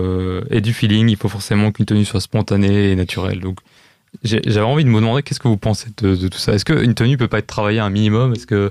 Aujourd'hui, t'as l'impression qu'il faut absolument euh, genre débarquer, avoir une tenue qui est genre euh, pas du tout pensée, tout que c'est bien plus euh, attractif, alors qu'au final, c'est un peu j'ai l'impression que c'est plus un, un, genre qu'on qu'on veut se donner, enfin pas pour tout le monde, mais euh, pas mal de gens en mode ouais j'ai pas du tout préparé mon truc, c'est totalement naturel, c'est voilà. Et donc je, je sais pas, qu'est-ce que vous en pensez vous du de cet aspect feeling, de cet aspect je dois absolument euh, être naturel, je dois absolument euh, ne pas montrer que c'est travaillé et tout. Enfin, je sais pas. Est-ce que vous avez Ah, un avis déjà Alors, sur, euh, sur- moi, sur ça je, vais répondre en premier pour dire que je répondrai en dernier. Qu'on a déjà trop entendu parler de moi. Euh, je propose que Quentin, tu commences. Ah Ouais, bah, moi, ça va être, ça va être clair, c'est que non, genre, euh, non, ça doit pas forcément être naturel, non, ça doit pas forcément être. euh, euh, le feeling n'est pas, c'est pas le truc. En fait, je sais pas, j'ai l'impression qu'on met trop en avant ce truc-là, même si c'est, vrai qu'on doit avoir un certain. se faire confiance et tout, avoir un certain feeling d'une certaine manière, mais j'ai l'impression que euh, on, a peur de valoriser le travail, tu vois. Et moi, j'ai, pas l'impression de m'habiller que au feeling, j'ai l'impression de, mixer ça avec des, peut-être des réflexions que j'ai eues, tu vois, ou des, trucs que j'ai, réf- que j'ai pensé à, à l'avance, tu vois, et que, et que c'est pas un truc qui vient de nulle part, tu vois, c'est pas un truc qui débarque, genre je me suis dit, ah, aujourd'hui je vais mettre ça, euh, bah oui, évidemment ça arrive, mais il y a des fois où j'ai, envie de mettre un truc et de construire un truc, tu vois, et, et j'ai l'impression que si tu construis, c'est, mal vu, tu vois, enfin, c'est, Hmm. ça perd de son charme, alors qu'au final, euh, là, les trois quarts des trucs sont quand même, euh, d'une certaine manière, euh, construit ou prémédité, tu vois, genre tu regardes des, des lookbooks ou des trucs, c'est c'est pas un truc qui est fait genre en deux deux, enfin. Donc euh, je sais pas, je trouve qu'il y a un côté un peu hypocrite de se dire ouais, on doit forcément euh, aller euh, proposer un truc qui est totalement spontané et neuf et naturel et tout, alors que j'ai- du mal à voir ça comme une vraie façon de s'habiller au quotidien. Bah, Il y en a qui le font, tu vois, qui font ça, mais moi j'aime bien genre que, le truc soit un peu travaillé et tout, donc du coup ça, ça me parle un peu moins. Donc c'est pour ça que j'étais curieux d'a- d'avoir votre avis là-dessus. Euh. Mais euh, pas- ça, ça a c'est- pas c'est- l'air de. Non, non, c'est pas, c'est c'est pas facile en fait. Ah, je Parce sais que, que- c'est compliqué. Je sais que c'est compliqué. De toute façon, la question que- simple, c'est la question compliquée. Est-ce qu'il faut dire, est-ce qu'il faut dire la vérité Ouais. C'est- c'est la Non, puis le, ce, qui est, ce qui est dur, c'est que c'est des sujets normalement qui se préparent. hein. Je suis sûr que t'as des mecs sur YouTube qui font des vidéos là-dessus. Ouais, je Euh, sais, mais bon, nous, le dans un truc- truc à l'arrache, tu sais, donc. euh, Ouais, ouais, non, bien sûr. En fait, le truc, c'est que je pense que les gens qui, le, le, en fait, le parallèle, c'est avoir des looks travaillés avec des looks euh, spontanés, le feeling. En gros, Ouais. mais je pense qu'en fait, ce parallèle-là, c'est plus. Est-ce que c'est pas une erreur de, de français, une erreur de langue, et que c'est pas plutôt ce qui, ce qui veut dire, c'est que la tenue dégage quelque chose d'artificiel, tu vois. Par exemple, une tenue travaillée peut très bien être spontanée, tu vois. C'est euh, une ou deux grosses pièces un peu chiadées, bam, tu les mets ensemble, boum boum, tout. Ça te fait une tenue qui, qui boum, qui t'envoie plein de trucs et pourtant elle est spontanée. Comme tu peux avoir une tenue ultra travaillée sur laquelle t'as vachement pensé. Et au final, on pourrait croire que tu viens de te lever. Enfin, moi, je sais que par exemple, dans mon style, et euh, bah, c'est marrant parce que j'en parlais avec Victoire il y a quelques semaines et elle me disait, mais fais des trucs parfois. euh, Elle sait que je pourrais aller plus loin, mais je disais qu'en vrai, ma tenue, là, elle a l'air simple. Mais elle est pensée mais de ouf en vrai, pensé, tu vois. Ouais, c'est ça, ouais. Et parce que c'est des détails, c'est des conneries, Ouais. tu vois et tout. Mhm. Donc et en fait, ça renvoie euh, ça renvoie pas une image ultra euh, travaillée, ultra lookée, etc. Et pourtant, c'est plus pensé que certaines tenues que j'ai un peu mises au feeling le matin avec des grosses pièces et tout. Je me suis un peu caché derrière ça. Et euh, t'as l'impression peut-être de l'extérieur que c'est assez ouf, assez puissant, alors qu'en fait c'est pas du tout travaillé, c'est juste, enfin, tu vois, c'est c'est du feeling, mais même du feeling moyen, tu vois. Donc en fait, est-ce que c'est pas plutôt le truc artificiel, c'est-à-dire de à trop penser les tenues, on en vient à créer des trucs qui vont être un peu artificiels, un peu trop surfaits. Est-ce que c'est pas ça ce que disent les Ouais, gens euh, Ouais, qui t'ont qui, euh, qui t'ont parlé de ça? Tu vois, je pense sur Insta par exemple. euh, tu sais quand pour- tu t'en as qui postent trop de tenues, tu vois, pour moi, c'est c'est-à-dire c'est exactement que, ce que je me dis, ouais. tu vois, tu- enfin après, moi j'ai un vestiaire, je pourrais poster, je pense, euh, deux ans de tenue tous les jours en faisant jamais la même combinaison. D'accord Je sais pas si je sais pas s'il faut être fier de ça. Mais j'y verrai aucun plaisir et là pour le coup, on rentrerait dans l'artificiel où je serais obligé de penser tous les jours à faire un truc différent tous les jours, machin. Tu et du coup quand tu te mets à trop intellectualiser aussi, eh ben t'en viens peut-être. Alors après chacun trouve son bonheur où il est hein, encore une fois, mais moi je sais que si demain j'intellectualise trop le truc, tu te mets à faire des matchings à la con, euh, c'est limite te dire vas-y, il faut que la couleur de mes chaussettes et réponde au à l'arrière-col de ma veste, comme ça, ça donnera un écho euh, à la, à la, comment dire, à l'aiguille de ma montre qui rappelle le bout de mes lacets, tu vois. Enfin, Ouais, non, et c'est peut-être là que les gens disent ouais, à trop penser ou tu laisses pas assez le feeling. Bah t'en viens à faire peut-être quelque chose de trop artificiel. Et tu vois, c'est plus le, peut-être plus faire le parallèle entre une tenue trop artificielle, trop pensée, tu vois, où où c'est trop trop, et le truc où il y a un peu de relâchement, un peu de vas-y, je m'en fous, je mets ci comme ça. En fait, tu l'as autant pensé, mais c'est plus dans plus naturel dans l'exécution, tu vois. Ouais, moi, ce qui me dérange, c'est c'est le côté, des fois, euh, qu'on va mettre en, a- en avant que ce côté-là, genre de, ouais, j'ai fait ma tenue 100% au feeling, je suis... euh, Enfin, toi, c'est il y a un côté hypocrite que j'ai que, que j'ai que j'ai du mal à, Ouais, à je vais comprendre. tu vois. Je vais te faire un parallèle avec avec le, le sport où il y a une notion d'esthétique. Tu sais, t'as par exemple tu prends le BMX ou même le basket, tu vois. Les mecs qui ont le style le plus smooth sur le terrain, tu vois, où t'as l'impression que tout est fluide, que tout coule, que c'est facile. Ben en vrai, c'est qu'il y a un taf de ouf derrière, Bah tu oui, c'est ça, voilà, tu vois. Et c'est ça qui Et me en. Et en fait, c'est un peu pareil dans le style, tu vois. Et même les gens qui ont des dégaines de dingue, souvent c'est des gens qui sont là depuis longtemps. Et en fait, c'est c'est un travail qui peut so- soit ils l'ont fait avant et soit il est inconscient. Mais il n'y a pas de j'ai fait au hasard et c'est cool, tu vois. Le Ouais, en non, fait, il y a toujours un mécanisme qui est au moins inconscient où c'est la mémoire entre guillemets du corps, tu sais, comme au foot euh, vu que t'es footballeur, euh, le mec euh, Footballeur, ah, putain, en fait, tu l'as tellement fait qu'après tu le fais tout seul et t'y penses plus. Et c'est naturel de faire ci ça et je pense même si c'est pas comparable, c'est pas les mêmes choses, je pense que c'est pareil, tu vois. Ouais, non, c'est intéressant ce que tu dis. C'est intéressant. Donc voilà, c'est c'est plutôt ouais, je fais le c'est plutôt le look naturel, look artificiel, tu Ouais, vois, et je vois ou vois, forcé, tu vois, quand le mec Mhm. a trop pensé son truc, ça fait forcer. Et j'ai quelques Instagrammeurs en tête ou euh, ou qui bossent dans certains médias, tu vois, donc que je que je comment dire, ça dire, de moi au final, tu vois, genre moi mes tenues, j'ai pas beaucoup de pièces, du coup je fais genre j'essaie de, de maximiser les combos si tu veux, genre je- Oui, mais c'est ça fait pas forcer. Il y a une, c'est, il y a, il y a un naturel dans l'exécution, tu vois. Et, Ouais, euh, et pourtant bien sûr, tu vois, c'est- genre je me casse la tête, genre je, je me prends limite trop la tête, tu vois, c'est le genre de truc que, que je ouais, mais justement. Enfin, c'est genre, cool que ce soit naturel dans l'exécution. Ça veut dire que t'as réfléchi sur ton truc, mais que ça coule, tu vois. C'est, j'aime pas parce que les analyses de look et tout, ça me fait mal au crâne et euh, je pense que ça, du coup, ça paralyse beaucoup de mecs qui commencent. Tu sais, euh, Ouais, quand tu vois, t'as l'impression que tout est technique, mais euh, ce que je veux dire, c'est que je lis souvent ça dans les dans les blogs de conseils et où je partage pas grand chose, mais voilà, c'est un propos. C'est quand ils disent qu'une, tu sais, la lecture de la tenue. Ouais, euh, la tenue, elle est facilement lisible, tu vois.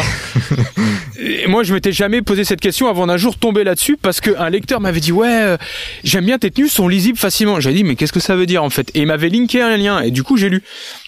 Et en fait, Et du coup, ça veut dire quoi c'est bah c'est pas non plus c'est pas non plus euh, c'est pas c'est pas con hein. Il y a ça fait sens tu vois. C'est simplement que j'a- j'avais pas posé des mots sur le truc. Bah c'est à dire que par exemple quand tu mets euh, tu veux faire trop de trucs dans ta tenue tu sais euh, tu vas mettre des rayures tu vas mettre des fleurs tu vas mettre si tu veux que ça réponde à ça en même temps tu vas faire un matching avec ta casquette tu vois. Je, je surjoue un peu mais quand tu veux faire trop de choses que tu penses trop à ton truc bah ça peut devenir fouillis tu vois Ok, ok. et au final, ça, ça, ça devient un peu lourd. Je, alors, je suis pas cuisinier, mais un peu comme je pense que la meilleure des cuisines, c'est pas forcément celle qui monte toutes les skills du cuisinier dans un même plat, tu vois. Ouais. Donc, je, encore une fois, c'est une question d'équilibre, je pense, et, et c'est peut-être à ça que font référence euh, les gens qui ont amené cette question SAP euh, aujourd'hui. Et j'ai beaucoup trop parlé, donc moi, je laisse le micro à Rémi. Rémi, Euh, oui. Qui s'est Oui, endormi. Euh, effortless. Effortless. C'est tout ce que j'ai. Oh, il a utilisé le terme anglais. Smooth, Ouais, a- c'est smooth, ouais. Euh, pour, pour, enfin, moi, je, moi, je, je, je, je c'est, enfin, donc, euh, sans effort, littéralement, mais, euh, je, je, je c'est pas militer, mais j'aime ce qui est, qui, qui se veut naturel visuellement parlant ou qui ne se veut pas forcé, simplement. Peu importe la réflexion qu'il y a derrière, parce qu'elle elle est propre à chacun, il y en a qui aiment se prendre la tête, d'autres, d'autres pas.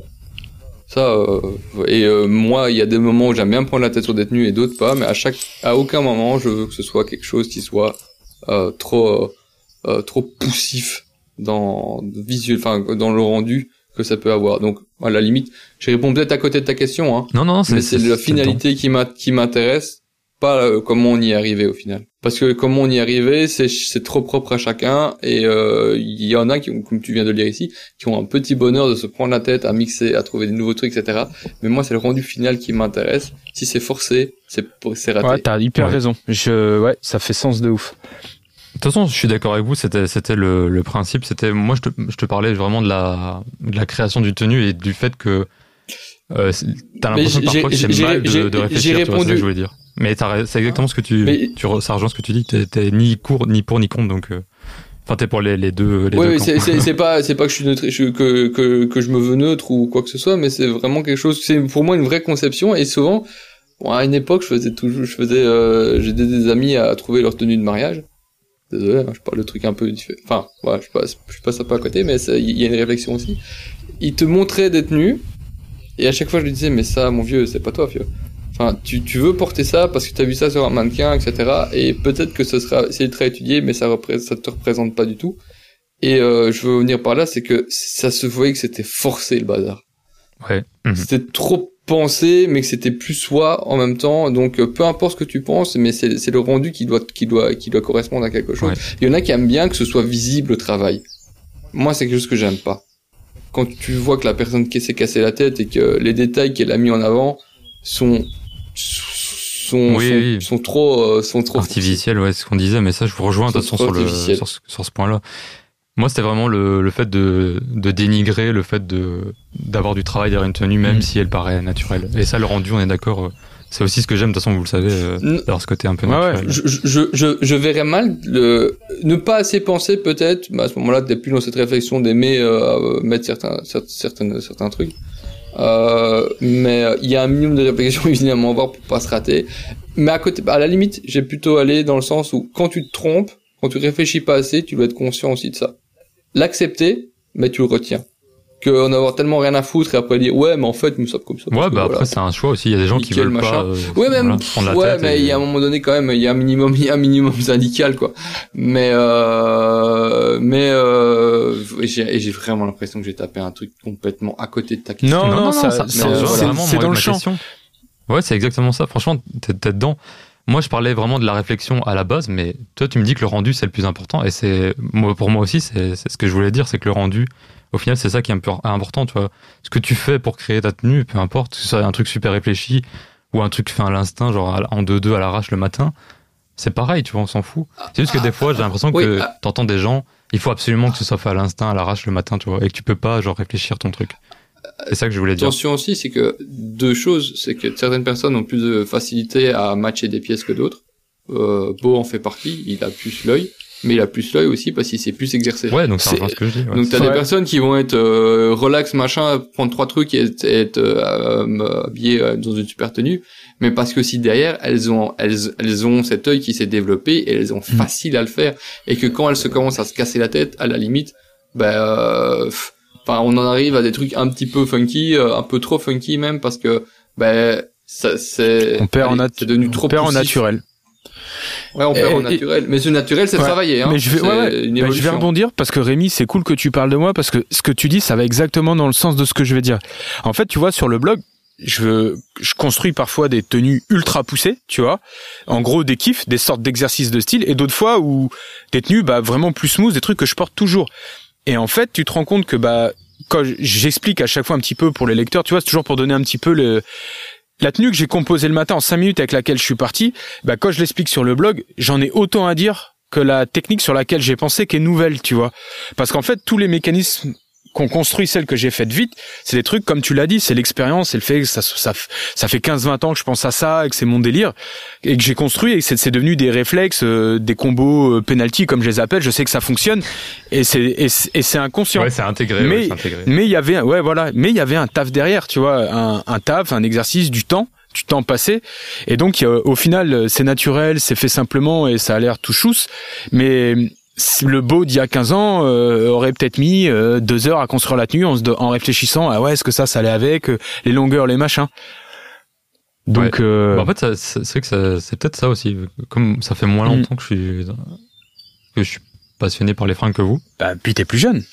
Ouais est-ce que c'est pas ça aussi? Ou alors c'est juste moi qui suis comme ça parce que je sais que j'aime bien aussi un peu geeké ah dans le non, sens, mais euh, bon pour ceux qui pour ceux qui ne connaissent pas assez bien euh, Cube, ils se prendraient la tête pour euh, pour une pour, pour un demi centimètre un, un, peu trop. Non non, franchement, je suis pas je, je, me prends la tête sur plein de si, trucs. Si si, t'es t'es t'es pointilleux. Mais regarde, tu, tu veux que je te voilà.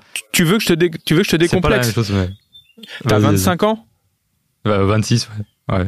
Ouais, 26. Tu vois, bah quand donc quand j'étais à l'époque des forums, donc je devais avoir 24 ans. Tu vois, le, le gros pic c'était mes 20, mes 21, 25 ans. Tu vois.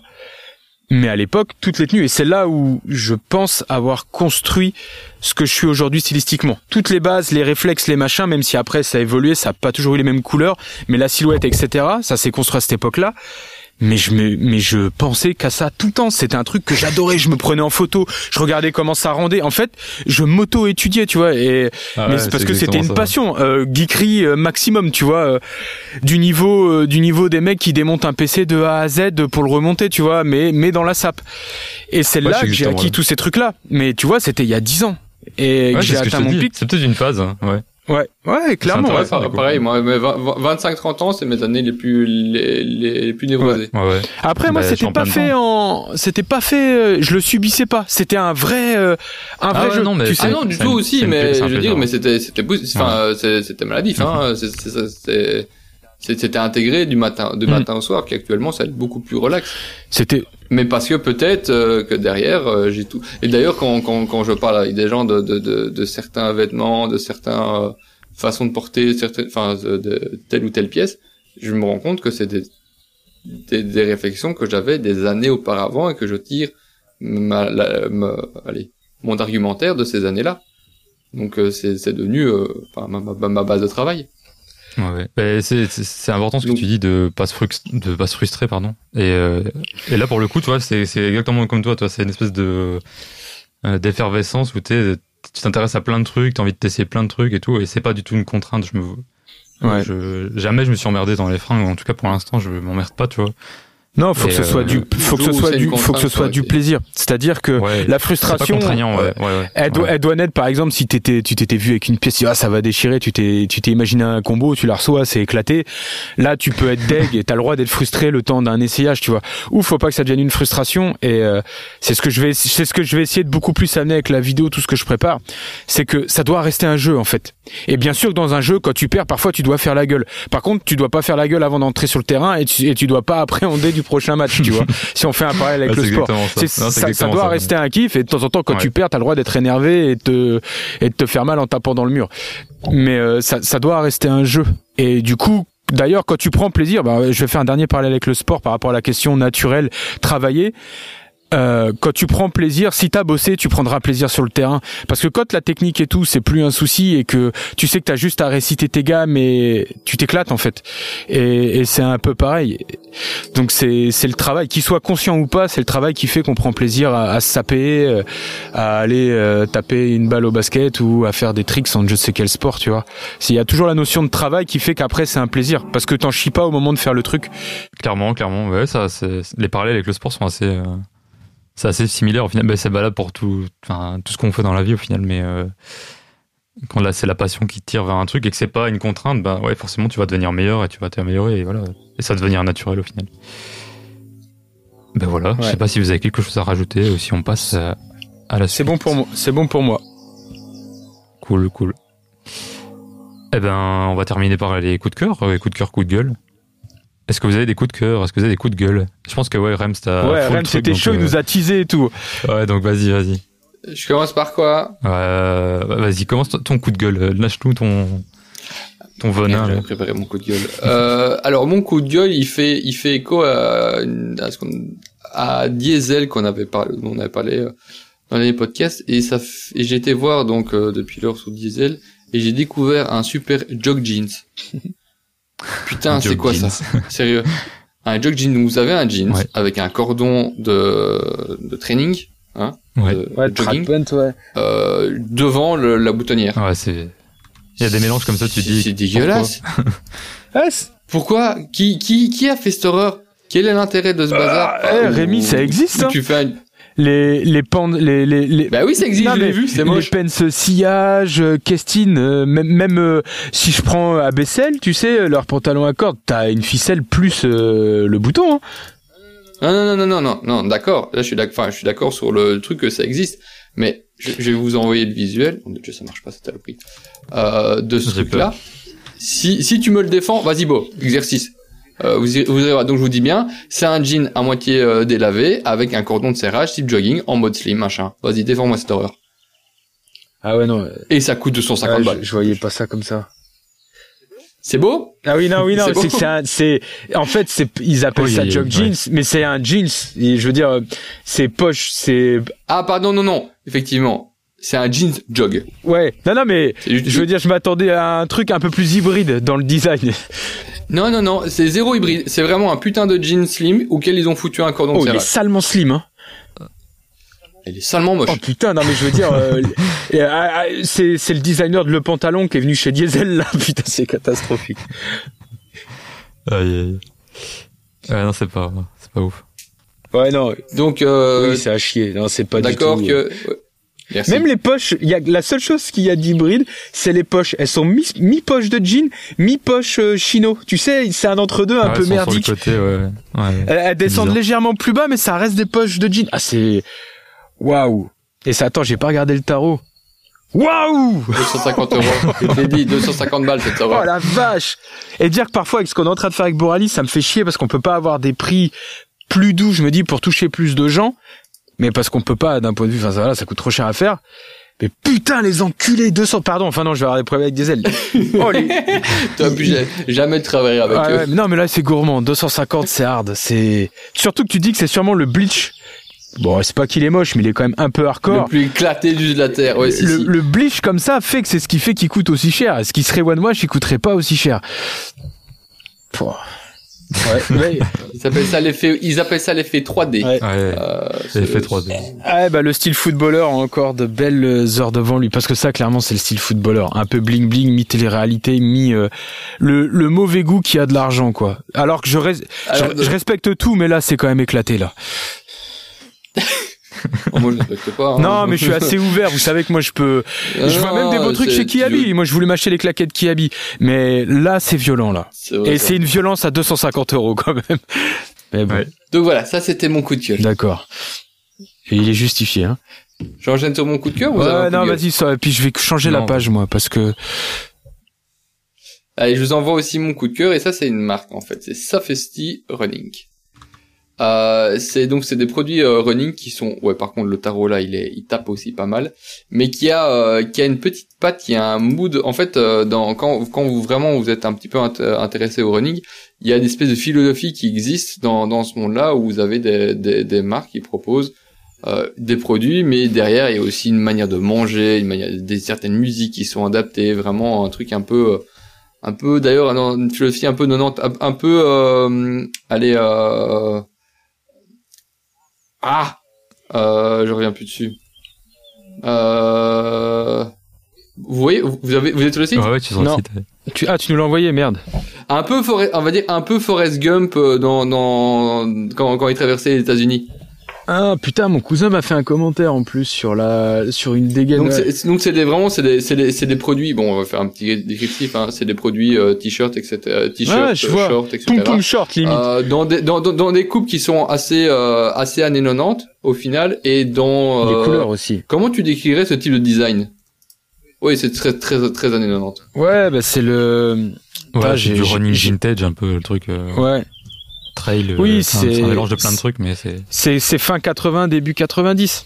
donc pour aller dans le descriptif les shorts vous avez des shorts Ah ouais, léopard des shorts euh, skin des shorts euh, camo euh, mais à chaque fois dans euh, vraiment le côté je sais pas comment Non mais attends, c'est une tuerie cette acide marque de sport. c'est acide Ouais ouais. Ah ouais, c'est énorme. Ouais, j'adore, je kiffe. De, je- bah, c'est mon coup de cœur. Je kiffe de ouf. C'est, juste ultra C'est cher. c'est c'est- tu Ils ont- connais le pays? Enfin, je veux dire, c'est quoi? C'est une marque européenne? Euh, je crois. Attends, je sais plus. Ils ont fait une capsule ici avec euh, euh, OL, Or Legacy. Ah ouais, bah c'est tout d'où l'aspect Euh, mode. il me semble que c'est Ricard. Il y a un magazine. Il y a un magazine qui existe que vous pouvez commander. Je dis, c'est, toute une philosophie. Hein. Il s'appelle magazine d'ailleurs. Euh, je sais plus. Je, j'aurais dit scandinave, mais je pense que c'est US. Vu que je suis dehors, je me rends pas compte s'il a le short. Ah non, il est pas olive. Charcoal, ouais. Donc, donc Il y en a un livre. Euh, ça se, euh, c'est, c'est une, c'est une catastrophe. Enfin, quand ils sortent, c'est un peu du million d'or dans, dans, quand, quand ils sortent euh, Ah, c'est du euh, sold de out, drop, hein, euh, ça part direct. mhm. Ah ouais, ouais. Et Parce que, en fait, là, je vous ai, je vous ai linké euh, le truc un peu, la collection actuelle, mais ils ont plein de collections capsules qui partent euh, comme des petits pains, alors que c'est 200 balles le short. Ouais, c'est c'est c'est violent. hein. Putain, faut du fric pour faire Ah, du moi, j'avais, ils, ils ont une collection euh, Justice qui était sortie, que que j'avais adoré aussi. Mais euh, il y a plus que les, les, les Run Run Run Punk Run. Des Ouais. trucs un peu comme ça. C'est un peu déjanté. C'est vraiment déjanté. Hein. C'est vraiment déjanté. je vais vous avouer un truc, moi je peux pas courir en legging. Je supporte pas d'avoir euh, mes attributs masculins mis en évidence. Tu vois, je suis quelqu'un d'assez pudique, donc je mets toujours un cycliste sous le short. Et les mini shorts, je trouve ça dégueulasse à porter sans cycliste. Et là, vu qu'il y a le, il y a le Ouais, cycliste mi-cuisse intégré ouais. et tout, Mhm. franchement, Ah, ça cool. tue. Putain, ça coûterait pas aussi cher. Enfin, clairement, moi, j'ai pas le, j'ai pas encore plus maintenant, mais j'ai pas le niveau de vie pour me payer un short de ce prix-là euh, pour aller faire du sport. Mais euh, ouais, j'aurais les moyens, je taperais les, les 5000 euros par mois, je me paierais ce genre de truc pour, euh, parce que là, clairement, c'est, c'est du superflu, quoi. C'est, faut, faut avoir le fric, c'est du kiff. Ah, mais c'est, je te dis, c'est, le public, c'est vraiment, euh, c'est des hardcore Bah ouais. Puis qui aime la sap. Après, je comprends, c'est génial d'avoir fait ça, mais ouais, c'est, c'est un truc de niche. C'est cool. Ouais, bah merci pour la découverte, Rémi. Donc, Satisfy Running. On mettra évidemment encore. J'arrive toujours pas à trouver d'où, euh, ça vient. euh, C'est, Je, mal- je mal pense qu'on dit sa- satisfy par contre. Même toujours avec l'accent français, Oh mais non, Spotify. bah, avec l'accent américain. Euh, c'est- et ils ont un, et ils ont un, et ils ont un Spotify avec de la musique de runner. Ouais, bah forcément. le brain content euh, qui va tout, qui va tout pile dans le truc. Ah bah bravo. Plus 30. Attends, plus 33, c'est quel pays ça Franchement, les amis qui nous écoutaient, allez voir. C'est même si même si c'est pas votre truc, euh, enfin une fois, mais ça vaut le coup, ça vaut le coup d'œil. C'est c'est sympa. Plus 33, c'est pas la France C'est pas l'indicatif de la Bah France si, c'est ça qui m'étonne. C'est pas français quand même. Euh, si Mais Satisfy nous écoute et que vous êtes français, je suis chaud pour faire un édito. On peut travailler ensemble. Et pense à tes rédacteurs. Euh, bon. Et je crois que c'est ça doit être, ça doit être quand même euh, européen parce que toutes les adresses que j'ai ici c'est des adresses en Europe. Enfin, il y a aussi aux, aux États-Unis, il y a aussi aux États-Unis, mais comme les premières sont mises en avant, c'est l'Europe. Euh, j'imagine c'est possible. Je fin du podcast vous avez euh, vous savez d'où ça vient. Dac. Yes. Mais euh, Bon, là, vas-y, enchaîne Cube du coup, parce que on est pris par le temps. Il est bientôt midi là. Ouais, ben je vais vous parler d'un autre, un truc un peu différent. J'ai, c'est un compte que j'ai vu il y a, que j'ai découvert il y a quelques temps. Euh, c'est, attends, essayez de vous envoyer ça. Voilà. C'est un, c'est un mec qui fait des, des tenues en fait, mais sauf qu'il remplace des- sa sa tête et tout par des personnages de, de manga ou d'animé, tu vois. Et euh, je sais pas, je trouvais qu'il y avait un délire euh, à la fois enfin visuel et en même temps, euh, je sais pas, qui était assez cool. Et euh, je, je, je- voilà, c'était juste le coup de cœur euh, visuel euh, du truc euh, que je trouvais assez inspirant avec des tenues un peu très japonisantes, très euh, très loose, très euh, voilà, très Même large. très, Enfin, je sais asiatique, hein, parce qu'en Corée et tout, t'as plein de looks comme ça. hein.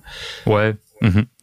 Ouais. Et euh, Ouais, je sais pas, je suis déjà bien le mix. dessus. euh, Ouais, ouais. J'avais déjà partagé en, en story, mais euh, je vais le remettre Ouais. dans le dans l'article parce que je trouvais que c'était assez cool. Ouais, puis c'est bien de mettre Et en voilà. genre euh, gars.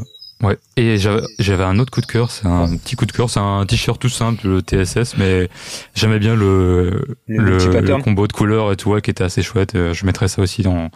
C'est un espèce de de lilas pour le centre et les manches en fait sont. euh, Il y a une manche qui est beige et une manche euh, euh, taupe comme ça, un marron très Ouais. clair, qui est ouais, le combo est très des cool. couleurs un peu pastel poudré. Ouais. Mhm. Ouais, c'est joli, ça respire l'été, ça. Ouais, et ça, c'est le genre de pièce, je me verrais euh, grave bien avec, tu vois, genre, c'est tout simple et en même temps, euh, il y a quand même un petit truc, donc. euh, Ouais, Ouais, je te verrais pièce, bien euh. avec aussi. Et moi aussi d'ailleurs. Ouais, carrément. En plus, là, Ça, avec le côté euh, C'est beau. euh, rose, enfin, pas, c'est pas vraiment rose, mais euh, Ouais. l'avant et tout, ouais. euh, enfin, lilas, tout ça, c'est le genre de truc que tu Pardon. porterais bien aussi, ouais. Ouais, j'aime bien ces Voilà, couleurs. c'était deux petits, deux petits coups de cœur euh, tranquilles. J'ai pas vraiment de coup de gueule, faudrait que j'en trouve, euh, mais euh, j'ai du mal Ouais. à trouver des coups de cœur, euh, des coups de gueule, pardon. Sois négatif voilà. un peu, bordel. Euh, du coup, moi, euh, pas de coup de gueule. J'ai coupé Instagram pendant deux semaines pour euh, m'aérer l'esprit. Euh, coup de cœur, je n'ai rien acheté depuis trois semaines. Vu que maintenant je suis au chômage, j'ai plus de sous, je vais plus rien acheter. Mais euh, j'ai quand même eu un petit catch, un truc qui m'a bien fait kiffer. Euh, j'ai réussi à trouver euh, une pièce d'archive. Je suis toujours dans mes euh, chemises militaires de la Seconde Guerre mondiale, tu sais, comme je vous en parlais, la Ouais, P43. La dernière fois, ouais. ouais. Ouais, j'ai toujours pas la P42. Bon, pas qu'elle soit introuvable, mais je veux pas la, je veux pas la payer hors de prix, parce que j'estime que ça vaut pas ce prix-là. Mais j'ai trouvé une qui a été abandonnée. C'est, je sais pas si c'est la P41, parce que parfois on voit une P41 qui est pas celle-là. Mais en tout cas, elle a été abandonnée. Avant, euh, avant le combat, il me semble, je suis pas sûr, ou du moins elle a rapidement été abandonnée selon les, les dires de Thibault, le, le fondateur d'Arachi. Et j'en ai trouvé une entièrement défoncée en termes de déla elle est tachée de partout mais elle a un délavage cube on est tu, tu vois le olive de base militaire assez ouais. foncé elle est dans un délavage visvimien mais genre en fait je pense que les teintes que vont chercher les marques comme Visvim enfin surtout Visvim en fait ils doivent récupérer des pièces d'archives un peu comme ça tu vois qui Ouais, qui ont été défoncés, et, ouais, c'est ouais, sûr. et ils vont reproduire ces teintes, mais honnêtement, elle est magnifique. Bon, elle est beaucoup trop tachée. J'ai l'air d'un, d'un, bah, j'ai pas envie de dire ce mot-là. C'est pas, pas, pas pour que ce soit dégradant, mais j'ai l'air un peu d'un punk à chien quand je la mets. Mais en plus, elle est ultra loose. Le fit, il est incroyable. Moi, Thibaut me disait, mais elle est moche. euh, elle a été abandonnée. Mais c'est parce qu'en fait, portée à la taille, ça doit être horrible. Mais moi, je la porte ultra loose. Ouais, voilà, Donc, elle a ça. une double boutonnière. Je mettrai une photo. Carrément. Elle est, elle est incroyable. Et une semaine après, sur Vinted tombe la même version quasiment neuve. Et en fait, je savais pas trop les tailles, tu vois, ce que tu sais jamais. Donc j'ai acheté les deux. Bon, l'autre m'a coûté plus cher. Et les deux sont la même taille, ultra loose, elles me vont parfaitement. Et bah, je suis en train de faire une petite collection de pièces d'archives et c'est vraiment mon coup de cœur parce qu'en fait, je suis en train de prendre plaisir à, à faire ce que font plein de trucs, ouais. designers. Mhm. Ouais. Et me dire que j'ai envie de créer à partir de ça, quoi. Donc Ouais, euh, bah, voilà. C'est vrai que l'inspi, elle est cool, tu vois. De Mm. Mais- chercher des vieux trucs et tout. euh, Mais c'est ce que font tous les designers, hein. Ouais, de même, façon, de, ça, même de trucs, même de trucs un peu pourris, tu vois. hein. Pas que les grands de ce monde et, ou ceux qu'on aime. Et euh, ouais, en fait, je comprends de plus en plus le plaisir de toucher des, des vieilleries et tout. Et, Ouais. et ouais, gros kiff Il y a sur un tout truc ça. qui est qui est qui est hyper euh, inspirant, tu vois, de d'avoir la pièce physiquement aussi, euh, euh, d'aller chercher toi-même la pièce et tout, et d'aller d'aller fouiner et tout, et de, de Ouais. s'intéresser à une pièce en particulier. Je trouve qu'il y a un truc hyper inspirant, en tout cas, de- d'un point de vue créa, parce que tu te tu te replonges dans la pièce, euh, que ce soit en termes d'histoire, que ce soit en termes de design et tout, et et je pense que même si euh, tu l'utilises pas directement dans ta création, c'est-à-dire que tu fais pas une pièce réinterprétée, tu Mm. vois, comme on peut voir euh, régulièrement, ça peut t'inspirer dans ta créa et tout, et Ouais, amener des à un trucs moment euh, ou hyper l'autre. intéressants. Et moi, je, je pense que c'est c'est ça qui, qui te nourrit, tu vois, et, et c'est c'est un, un gros kiff, tu vois, de faire ce genre de truc, et, Mm. et je valide totalement. Puis moi, je vais vous le re- mes recherches et tout, je vais vous les retranscrire sur le blog. J'ai vraiment envie de faire des articles fiches, un peu comme fait Nico, le travail incroyable sur le camo en ce moment là. camo, ouais. Mm. Où vraiment, enfin moi je trouve que c'est un régal, c'est concis. Bah là je vais faire pareil, je pense, mais avec toutes ces pièces d'archives, tu vois. Alors euh, truc très modeste, je suis pas historien de la SAP et euh, je non, suis mais pas ta calé. vision du truc, et je Puis en faisant des parallèles avec de la mode et tout, je vais essayer, de... mais que ce soit pas trop lourd à écrire pour pouvoir en sortir assez souvent. Mais en tout cas, ouais, gros kiff. Donc voilà, c'était mon coup de cœur et là-dessus, bah, je, je rends le, je rends le mic. Est-ce que Rémi, euh, tu nous as trouvé l'origine de, de ta fameuse. Comment tu dis? Satisfy, Ouais. c'est ça, hein, Ouais. Satisfy Running? Ouais. Si vous nous écoutez, sponsorisez-moi, ça en France. C'est c'est vrai. Oh putain, les gars, les gars, les gars. Là, enfin les gars euh, qui nous écoutaient, les gars de Satisfy, il faut absolument qu'on travaille ensemble. En plus, franchement, enfin, et là, on va dire que je fais la lèche depuis, de la lèche depuis le début de ce podcast, de ce podcast. J'ai Du mal, moi, il faut que je boive. Euh, c'est totalement ton look, hein. Bah ouais, ça Ouais, ressemble un franchement, ça peu. peut hein. être cool, ouais. Mhm. T'as Ton look actuel, cheveux longs, tout ça, euh, c'est, tu, tu rentres dedans. Il y a des bandanas, mon ami. Ouais, là, je vais aller diguer après là. Je- Il faut. Il y a des bandanas dessus, euh, qui sont toutes off Tu rends compte que tu me hype sur le ce que j'ai vu de plus cher en matériel sportif au moment où je suis au chômage. Merci Rémi. Je n'ai, je n'ai jamais, franchement, je, je, je, je n'ai jamais vu des trucs aussi chers. Mais sérieux, ça, ça a une de ses gueules, ces trucs. Et là, on, en- on est en train de se saucer et ça se trouve, euh, les nanas, les mecs qui nous écoutent vont les voir et vont dire putain, mais c'est complètement éclaté. Ils, ils, ils avaient bu ce matin ou quoi? Ah ouais, ouais, ouais, c'est, c'est, non, pour, pour le coup, c'est un délire. C'est vraiment, euh, c'est un, c'est un délire. Je peux comprendre, à mon avis, on, on fera peut-être un sondage, euh, 90%, on va dire, 90% des gens vont pas aimer. Euh, Ouais, mais il y a un propos, mais, vois, donc, euh, euh, moi, c'est- moi, ça me sauce, mais Mhm. t'imagines même pas. Ouais, ouais. C'est rafraîchissant. Voilà. Donc, euh, je, je suis, je, je, je suis bonheur. Rien qu'à voir ça. Bon, les gars, Ouais, ouais. on conclut? Bon, bah, La- ouais, on conclut. on conclut. J'ai, un dernier truc. je disais, j'ai une petite reco. Ah, ouais, ouais, mais ça va être rapide. euh, et même si c'est pas nouveau, et je sais pas si j'en ai déjà parlé, qu'il y a une expo actuellement à Paris, une expo jean. Euh, au euh, pop, pop, pop, pop, c'est où, c'est où, c'est où? À la Cité des Sciences, jusqu'à janvier 2022. Donc, si vous êtes à Paris, si vous êtes de passage à Paris, si vous êtes de Paris, vous pouvez aller voir l'exposition jean. Apparemment, c'est assez sympa. Ça dure 45 minutes, c'est pas une énorme exposition, mais euh, ça retrace euh, les origines d'une jean, l'histoire, les dernières techniques de fabrication. Euh, euh, les revers qu'il y a pu y avoir dans l'industrie, Eh ben, etc. c'est quoi, Donc, merci. euh, petite Bah, maintenant que c'est cool. Je crois que je, je crois que ton acolyte de Borali y a été. Ah ouais, t'es l'a pas dit le cochon. Pas sûr, hein, mais il me semble, il avait dit, il avait dit qu'il y irait. Bah en tout cas, je vais y aller. Moi, je pense que je vais faire une review là-dessus. Maintenant que j'ai du temps, j'aimerais bien faire des petits trucs d'expo et tout sur le blog, euh, tu vois, pour, euh, pour- et sur Insta. Pour ceux Euh, qui y sont pas, tu vois, et c'est intéressant, franchement. euh, c'est un truc qu'on met pas souvent, qu'on voit pas souvent sur sur des blogs ou en, de- en dehors des grands médias qui sont noyés dans l'actualité Ouais. au final. Ce type d'exposition. Euh, je vous montre, je vous envoie le visuel de l'affiche de, de l'expo. Je trouve ça assez, assez génial. C'est une espèce de burger avec des jeans dedans. Ah, ça me, ça me dit quelque chose. Ah, j'ai, j'ai dû C'était- le voir. C'était Je pas l'ai la vu dans le métro. affiche, il me semble. Ça me dit quelque chose, ouais. Ah, Forcément, bah, ouais. Ouais, bah j'irai. En plus, je suis végétarien, donc c'est bien de l'avoir remplacé les steaks. Oui, c'est ça. Il reste, la- il, il reste, euh, il reste steak, la laitue et les jeans. Ah, ça donne envie d'un burger végétarien, ça. Je vais voir ce que je peux faire ce midi. Toi. Ah oui, c'est là, Bon, il va être midi, là, pour que les gens comprennent, mais on commence à avoir faim tous, je crois. Ouais, ouais, voilà, Euh, ouais. On enregistre un samedi matin. Oui, donc euh, nous sommes arrivés à ne pas faire deux heures. Ouais, Ouais. mon cul. Ouais, c'est ça. Bon, allez, on conclut. Comme d'habitude, à vous tous et vous toutes qui nous écoutez. Si vous l'écoutez depuis Apple Podcast, s'il vous plaît, les 5 étoiles, un petit commentaire. Pareil, euh, les petits likes, les machins sur euh, SoundCloud. Ça aide à pousser euh, le projet. Et on va être plus régulier. On avait eu une petite pause là, parce qu'on avait des vies un peu occupées, mais on reprend. Ça devrait, ce podcast devrait être sorti peu de temps après le dernier que tu as écouté. Donc voilà. Merci. Ouais, merci à tous. Et n'hésitez pas à nous contacter si vous avez des questions, Ouais, des remarques, sur Insta, euh, on des est propositions de sujets, etc. Sur un- Oui, en, que, que ce soit en, par, par message privé ou directement en dessous des, des commentaires de, euh, des publications, on n'a aucun souci à répondre et tout sujet est bon à prendre. Ouais, c'est vraiment le truc qui me manque, je trouve. Euh, J'aimerais bien qu'on ait un peu plus d'interaction avec les gens et, et du coup, n'hésitez pas à nous, nous contacter Voilà. parce qu'on est super ouvert sur ça. Donc, euh, Puis on va animer ouais, l'Instagram un peu plus aussi. donc euh, voilà, maintenant que Beau a du temps, et- parce que moi, j'avais vraiment pas le temps pour me gérer ce truc-là. Donc, euh, Du temps, du donc temps. ça va être cool. Il y en a, vite plus, mais euh, ouais, ouais. Ouais, c'est vrai, c'est vrai. Bon allez, faut qu'on file là, on est en train d'exploser le temps. Bon, On va courir après le temps et on va surtout se faire sponsor par Satisfy Running. Exactement.